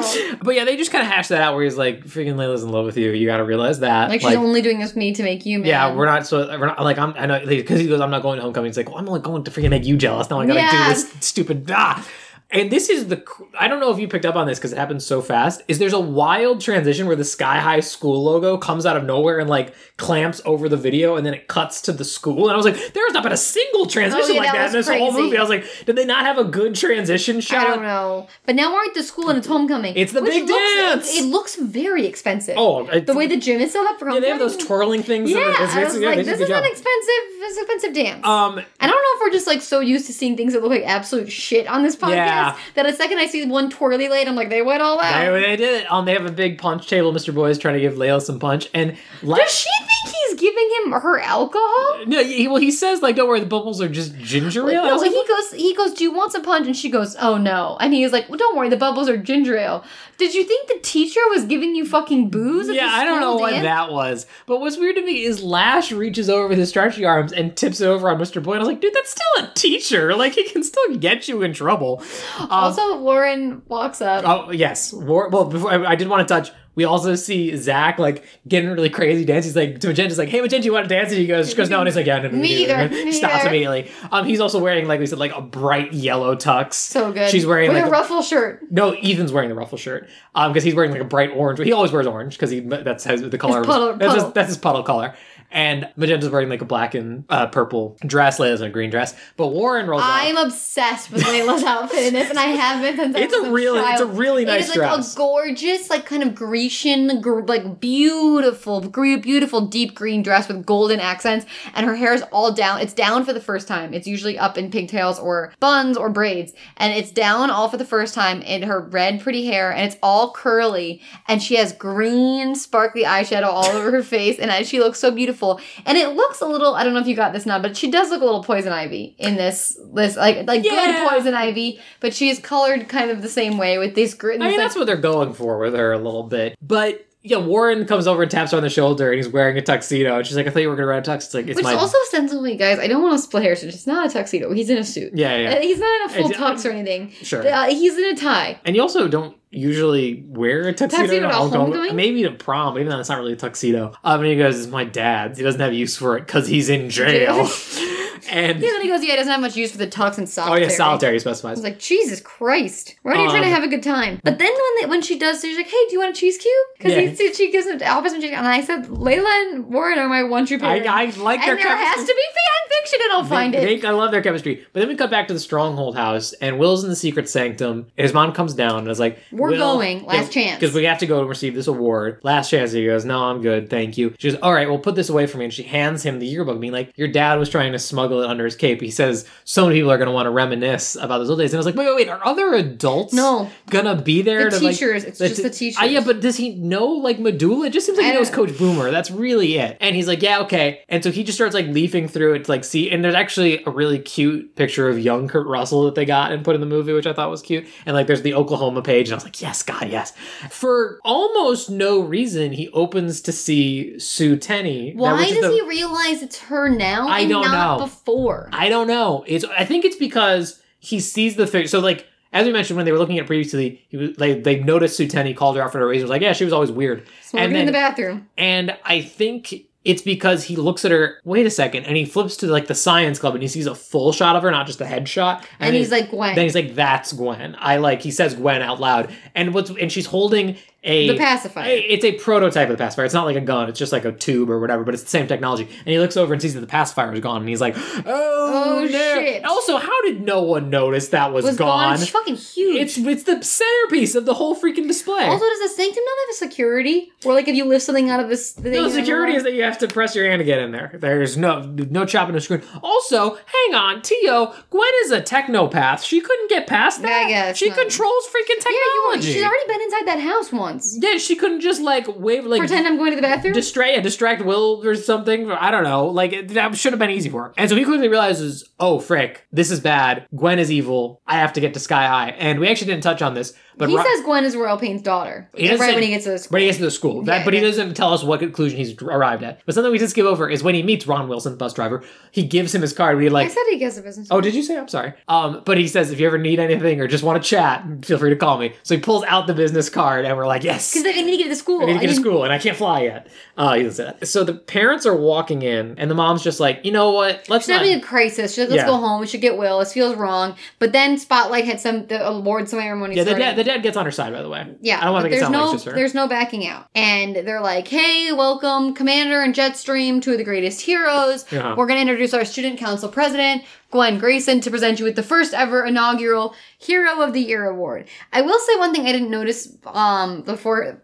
Previous times I've watched this movie, Mary Elizabeth Winstead takes the stage. She looks fucking great in the dress she's wearing before. Her titties are popping. She is in this like bustier style. Again, a halter. I think they know that she looks good in a halter. And her boobs are like pushed up to her fucking chin.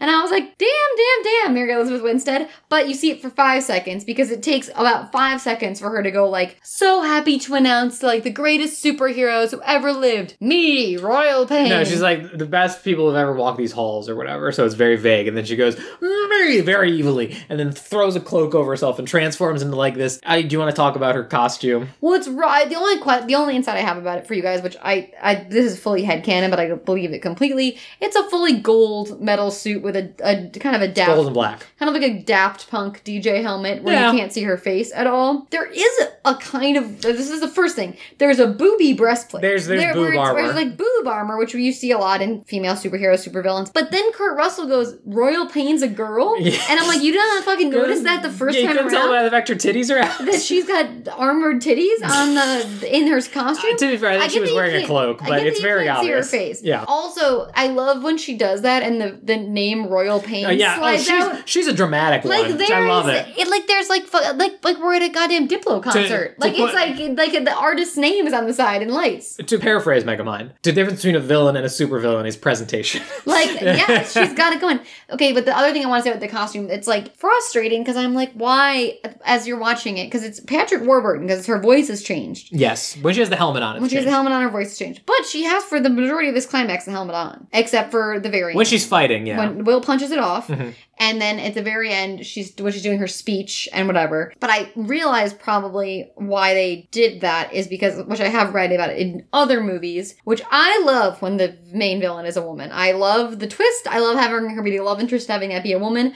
But I do know that in other films and stuff, sometimes when you have that happen, audiences don't want to watch men hit women, and it tests poorly to watch. And I know that these are kids, but still, yeah, he's adult enough kind of what and happens. she's gonna need to th- be thrown across the room and be his power at this point is super strength there's nothing else he can really do to her so i think what maybe happened and they might have tried it but i think it probably was too jarring especially for a kids movie to have a guy beating up on Yeah, that makes sense. They they do also kind of try and mediate that where like her suit is like all technology, so she can like shoot lightning out of it and stuff because she controls technology. Um, and so like sometimes he'll try and punch her and it'll just hit like lightning. So she's got like a kind of a force field thing. So they try and mediate, but that's an excellent point. I didn't think about it. but about I that. do think there's points where like he's hitting her, and I'm like, Oh, that's yeah. why she's in this helmet because you're not gonna want. She's not like a strong looking woman. Like you're like this would be hard to watch an unsuited Mary Elizabeth Winstead just get like fucking punched in the gut. Like that would just not work visually. But yeah, she has the sidekick. I oh I don't remember his name. What is her dad's sidekick's name? Doesn't she call him like Sickles? It's like it's like Sixy or something. Trick Jingles. I don't. Trixie Stitches. Stitches. There you go. Oh, because he's a jester. I'll have you Yes. stitches. That's good. But she brings, but she has him bring up the pacifier, and he's and Kurt Russell's like, "Huh, the pacifier? You really think that's gonna kill me? It didn't do it once, idiot." And she's like, "Oh, I'm not going to kill you," and she shoots him with a laser beam, and he turns he's into and, a baby. and he a baby.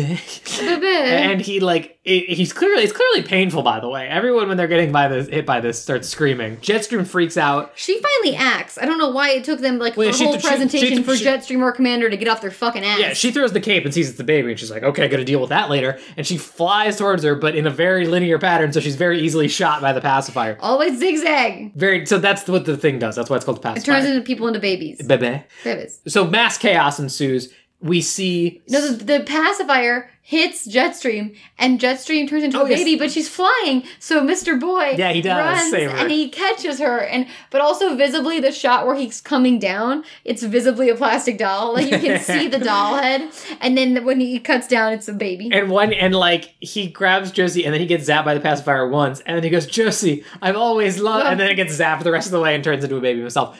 But mass panic starts. You see Lash, Speed, and Penny all like drop these gates that the gym has for yeah, some that's reason. fucking safe. I know, yeah, no God one. forbid there's a fucking I'll, gi- fire. I'll, I'll give him that that Gwen, uh, Gwen rigged that somehow, and I admit I didn't remember why she was doing this. Oh, like, I did. Like I get why she wanted revenge on Commander and Jetstream, but I was like, why are you just shooting random people? And Principal Powers yells to Coach Boomer, "Boomer, get the kids out of here!" And then she gets shot, and it turns into a baby crying, Yeah. which is a kind of terrifying effect. So Boomer looks at Warren, who is I guess the only upperclassman and non-sidekick around, and is like, "Get as many people out as you can." So they find a uh, air duct, and he opens it up, and they all crawl in. And by all, I mean the five main kids we know and have been following. So they're crawling through that. They're getting all, everyone's getting turned into babies, and Will arrives. Why did no one even try for that air duct? Because it was mass panic, it was mass Okay, hysteria. okay. Um, but Will arrives along with Ron Wilson. Bus Also, what the fuck is this jacket that Will's wearing? It's like a white leather Michael were- Jackson were- thriller They jacket. really had to stretch his red, white, and blue wardrobe. Um, but he gets on. He arrives at Sky High with Ron Wilson, bus driver,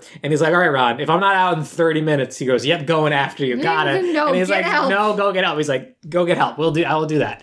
And so Will hops off, and we see the kids climbing through uh, the air duct, and they're like, "It's really dark. Hey, Warren, can you light up some fire for us?" And he goes, "Yeah, if you want to get roasted, we're in a giant metal tube." Yeah. And then so Ethan starts. No, Ethan, not Ethan. Zach. Zach. Zach starts glowing. Is like, "Excuse me, everybody." the other line I always remember because he starts glowing and he goes, "Excuse me, ladies, out of the way." And then Magenta goes, "Then all the reindeer lost." it." and Ethan, Ethan also throws in a way to glow, Zach.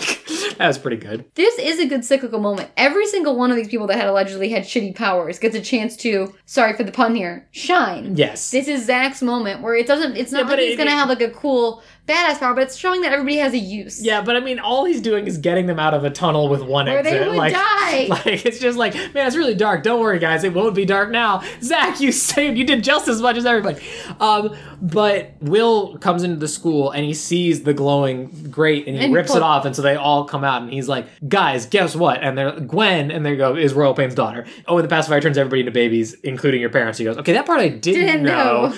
but I gotta try and stop him. But also, Layla, by the way, I love you. I but he's like, I'm super sorry, and like, you know, I know you have these feelings for me, and before he can even finish sentence, she just starts making out with him violently. yeah, she like comes at him and they're Yes. kissing before he can even. He's also like not even smiling. I hate this romance. Yeah, well, he also, for the record, he also just apologized for being a jerk in general. So they're like making out, and then Penny, Lash, and Speed all show up and been like, "Oh, you're not gonna stop anything. You guys are freaking bones. You're all just sidekicks." And Warren, um, Layla, and Ethan Stay behind. Stay behind. They send Will to go handle Royal Pain, and. Uh, I was kind of like, I, I admit, I know, I like, I'd seen this movie, but even at that one, I was like, what the fuck is Ethan gonna do? like, what? And but I did have the thought, I was like, is he gonna freaking fight Speed? And because he, he puddles for you get you, you trip on the puddle, See? but no, he fights Lash But for. then he does- But no, yeah, that's the thing. Ethan goes two for three. He like he like he knocks two out of three out of the ring. Um, because so they, they all split off. Warren takes uh, Speed at first, and Layla takes Penny, and then Ethan gets chased into the bathrooms by Lash. There's a great cutaway gag while they're all like dealing with this fight, and the Where they're putting the babies They're putting in the babies in car seats, and they can't figure out how to cl- how to like clasp the car seat together, which is really good, but super Stitches is reading the reading the instructions to Royal Pain. They're like, "Put blockade." Blockade. She goes, "He goes, I'm putting it in." He goes, "Let's go back to step Yeah, one. it's ah, calm down, down." calm- It's like a totally unnecessary bit, but it's really funny. And so then, like, Layla is getting forced into the cafeteria by Penny and all her clones, and she's like, "They're like, come on, sidekick, show us what you can Fight, do." fight. And she's like, "I don't believe in using my powers for violence. I'm a, I'm a pacifist." But it's this really slow crawl where Yeah, all of really- the pennies are like, "Come on."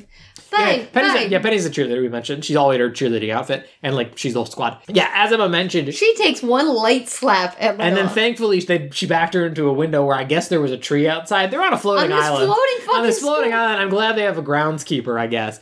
And freaking just incredible tangles of vines go and trap everybody. That's basically how. There's important part to that fight too. But give me a second. We're gonna do the other ones first. Obviously, Warren still can't hit speed because he's tried this before and he's bad at it. Ethan outsmarts Lash by turning into a puddle and going into the bathroom. And like, I think he he traps him in a stall. yeah, he makes him think that, he- that Ethan flushed himself down the toilet because he's a puddle. Um, he's like, no way, but then he appears behind him, kicks his head into a toilet, and then the suction keeps his very rubbery head in there, so he's incapacitated. and he gave him a swirly. Yes, so he exactly. He comes out of the bathroom and sees Speed running around and just like, wait, this makes more sense. And he turns into a puddle and he trips, him. He trips him and then he runs into Warren. Warren blasts him through a wall. He's good. Penny gets tangled up in all the uh, vines. and says, "Hey, don't leave me to die." And Yeah, Layla's like, like, what? whoa, whoa, And she goes, "Royal Pain rigged the ant school's anti gravity device. We only have ten minutes. This thing's gonna come crashing down to earth." Exactly. And then while that's going on, again, guys, the pace of this finale, lightning quick. It's been like 10 minutes. boom, boom, boom. It's been 10 minutes since they found out she was evil. Five minutes since the school thing started. Ron Wilson, bus driver, sees them pull another bus up and they start loading the babies into the bus. On a conveyor belt. On a conveyor belt. Of in their- babies. in their car seats. And she's holding the commander baby. This is where Mary Elizabeth Winstead gets the helmet off, and she Yes. gets to just fucking chew Act. scenery here,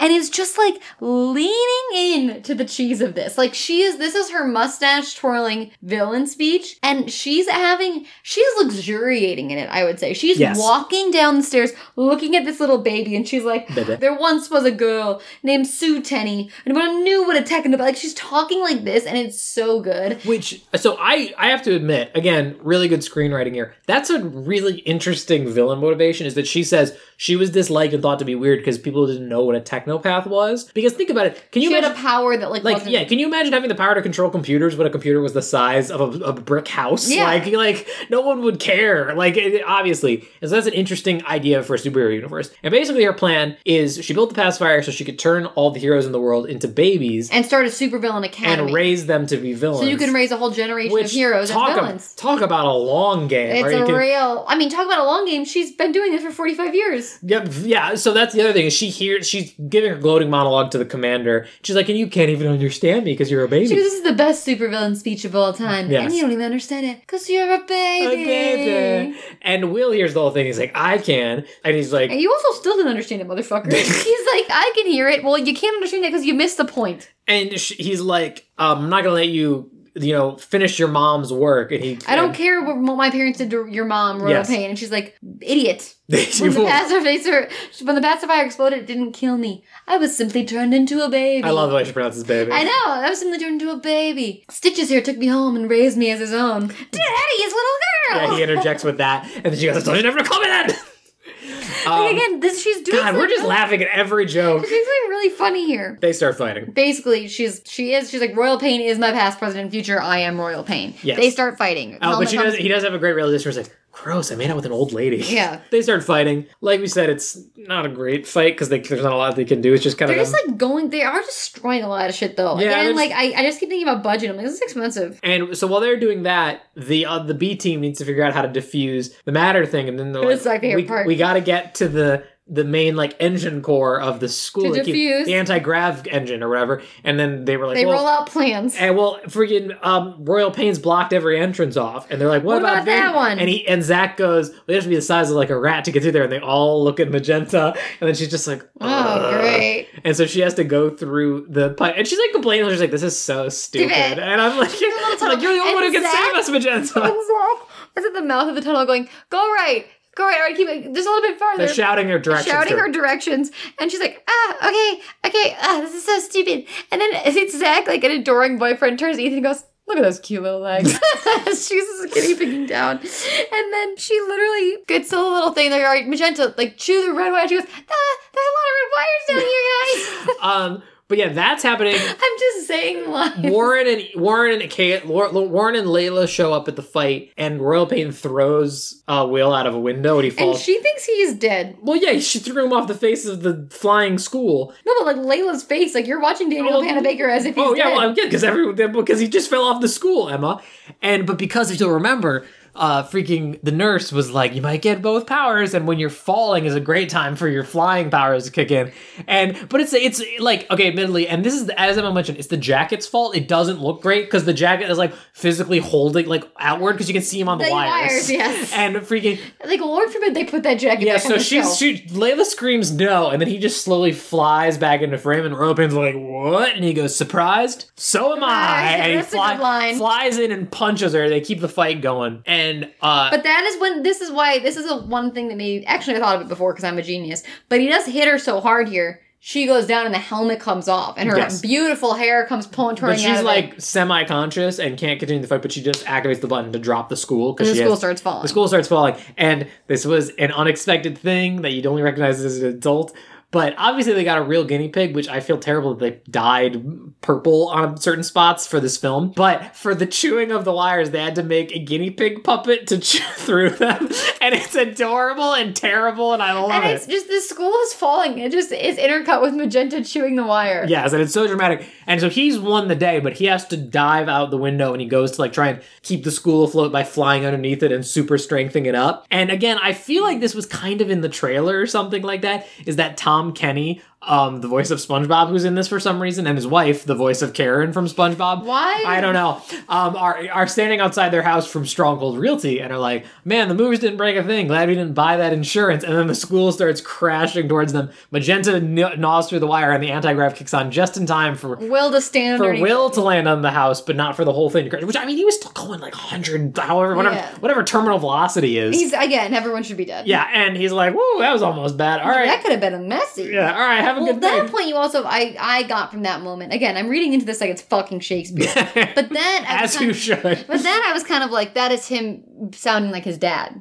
A little bit. yeah, like little he's bit. kind of leaning into that superhero cheese confidence of, oh, that could have been messy. And then they float the school back up to the sky. They go back up. Royal Pain has been defeated, and they're like, "All right, well, what are we gonna do now? There's all these babies." And thankfully, Medulla is apparently always super smart. So Even he- as a baby. even as a baby, so he still has a big but baby brain. And he's like, "I think I can reverse the effects of the pacifier if you'll take me to the mad science lab." Also, Regrettably. regrettably, I have made boom boom.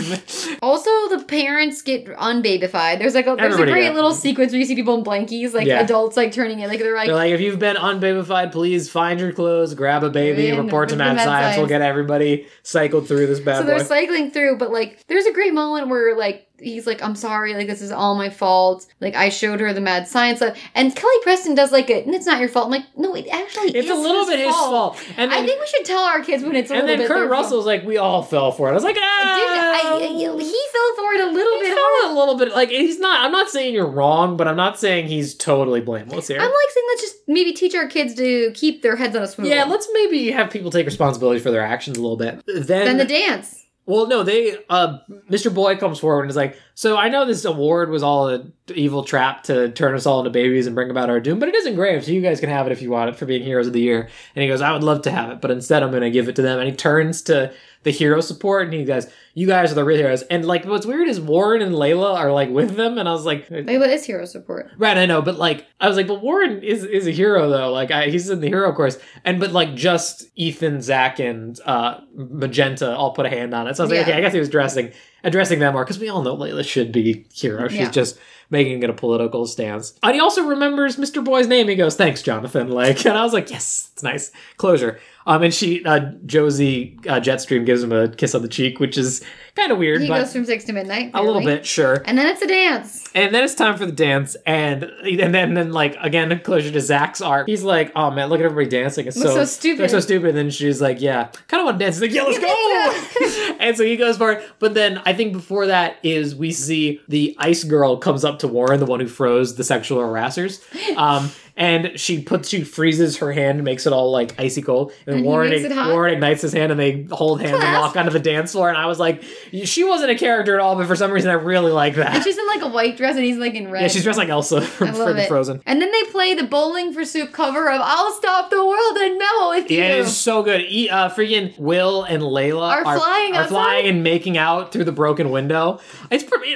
I mean, okay, it is a little crazy. They still have the dance, right? Like, Yeah. like, like this is the They're is dealing with like a catastrophic event still. There's people still people Yeah. getting unbabyfied. Totally. But then there is uh, just in the beginning, as it began with narration, there's new narration over like oh no, Comic book. Excuse me. There is one other scene which I remembered as being a post-credit scene, but apparently it happens before the wrap up. Is you see all of the kids who facilitated the evil plan in the detention room Oh, where the yeah. powers nullify, and Principal Powers goes, "I don't know what I'm going to do with you guys. I'm not Wonder Woman." And I and that was when I my grandmother was like, she was Wonder Woman. I was like, "Oh, okay." But Will gives a wrap up being like, And that's where Royal Pain goes, I went through puberty twice for this. Yes. Will gives us a wrap up. Ron Wilson, bus driver, fell into a vat of toxic waste and grew 50 feet and helps defend the city from giant robots. And I was like, hell yeah.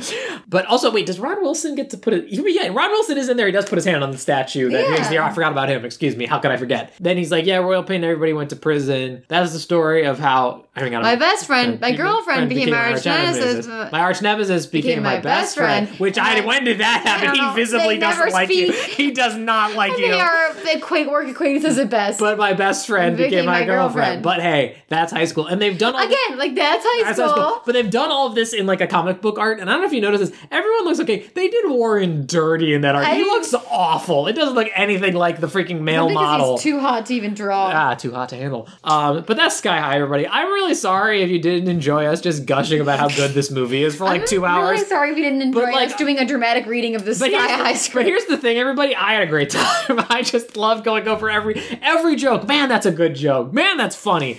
But like like I said up top, though, it is kind of weird watching this in like a post MCU era. Because like if you were a kid who was raised on the MCU, I don't know if you're gonna like be down for this kind of tongue in cheek superhero thing. Because I said this during the Up Up and Away episode. Like that's a kind of thing that we just don't get anymore because superhero movies are taken so seriously now. Yes. And I kind of miss that. Like I would, I and I would love to see Sky High too. Bring it back, baby. I'm here for it. I think this should be an animated series. And, Yes. and, and then my last note that I wrote down was why the fuck did they not greenlight a sequel? or just this? why didn't they do anything with this property? Oh. They did so much work with it. It's a very There's so many shittier properties that they've done more with that it, it infuriates me. And I guess it's just, it's pro- it's got to be a money thing. Just, it, Mm-hmm. it, it, just, it only did okay. It didn't do gangbusters. So everybody, please stream it on Disney Plus. Get those numbers up. Show them there's still interest. Because genuinely, if much like us, you're a children of the late '90s and the 2000s, you will have a great time. I promise you. Emma, where can people find you? No, you know what? This is a bonus episode. We're not doing plugs. I don't give a shit. We're not doing plugs. You can find me on my couch googling Sky High fan We're fiction. not doing plugs.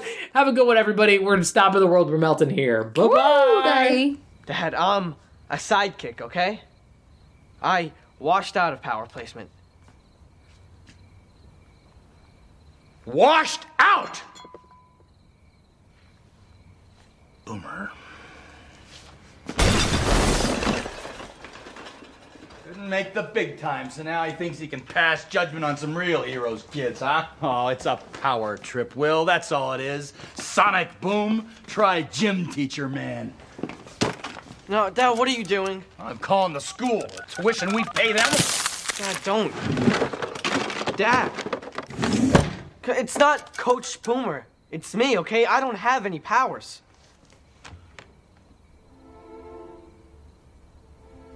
But you never said. I mean, you made it seem like. Like I had super strength, like you. But I don't. But you will, Will. You're just. You're just a late bloomer, that's what it is. Maybe. Maybe not. But I don't care. Because really, the fact of the matter is, I'm proud to be a sidekick. Actually, I'm proud to be hero support.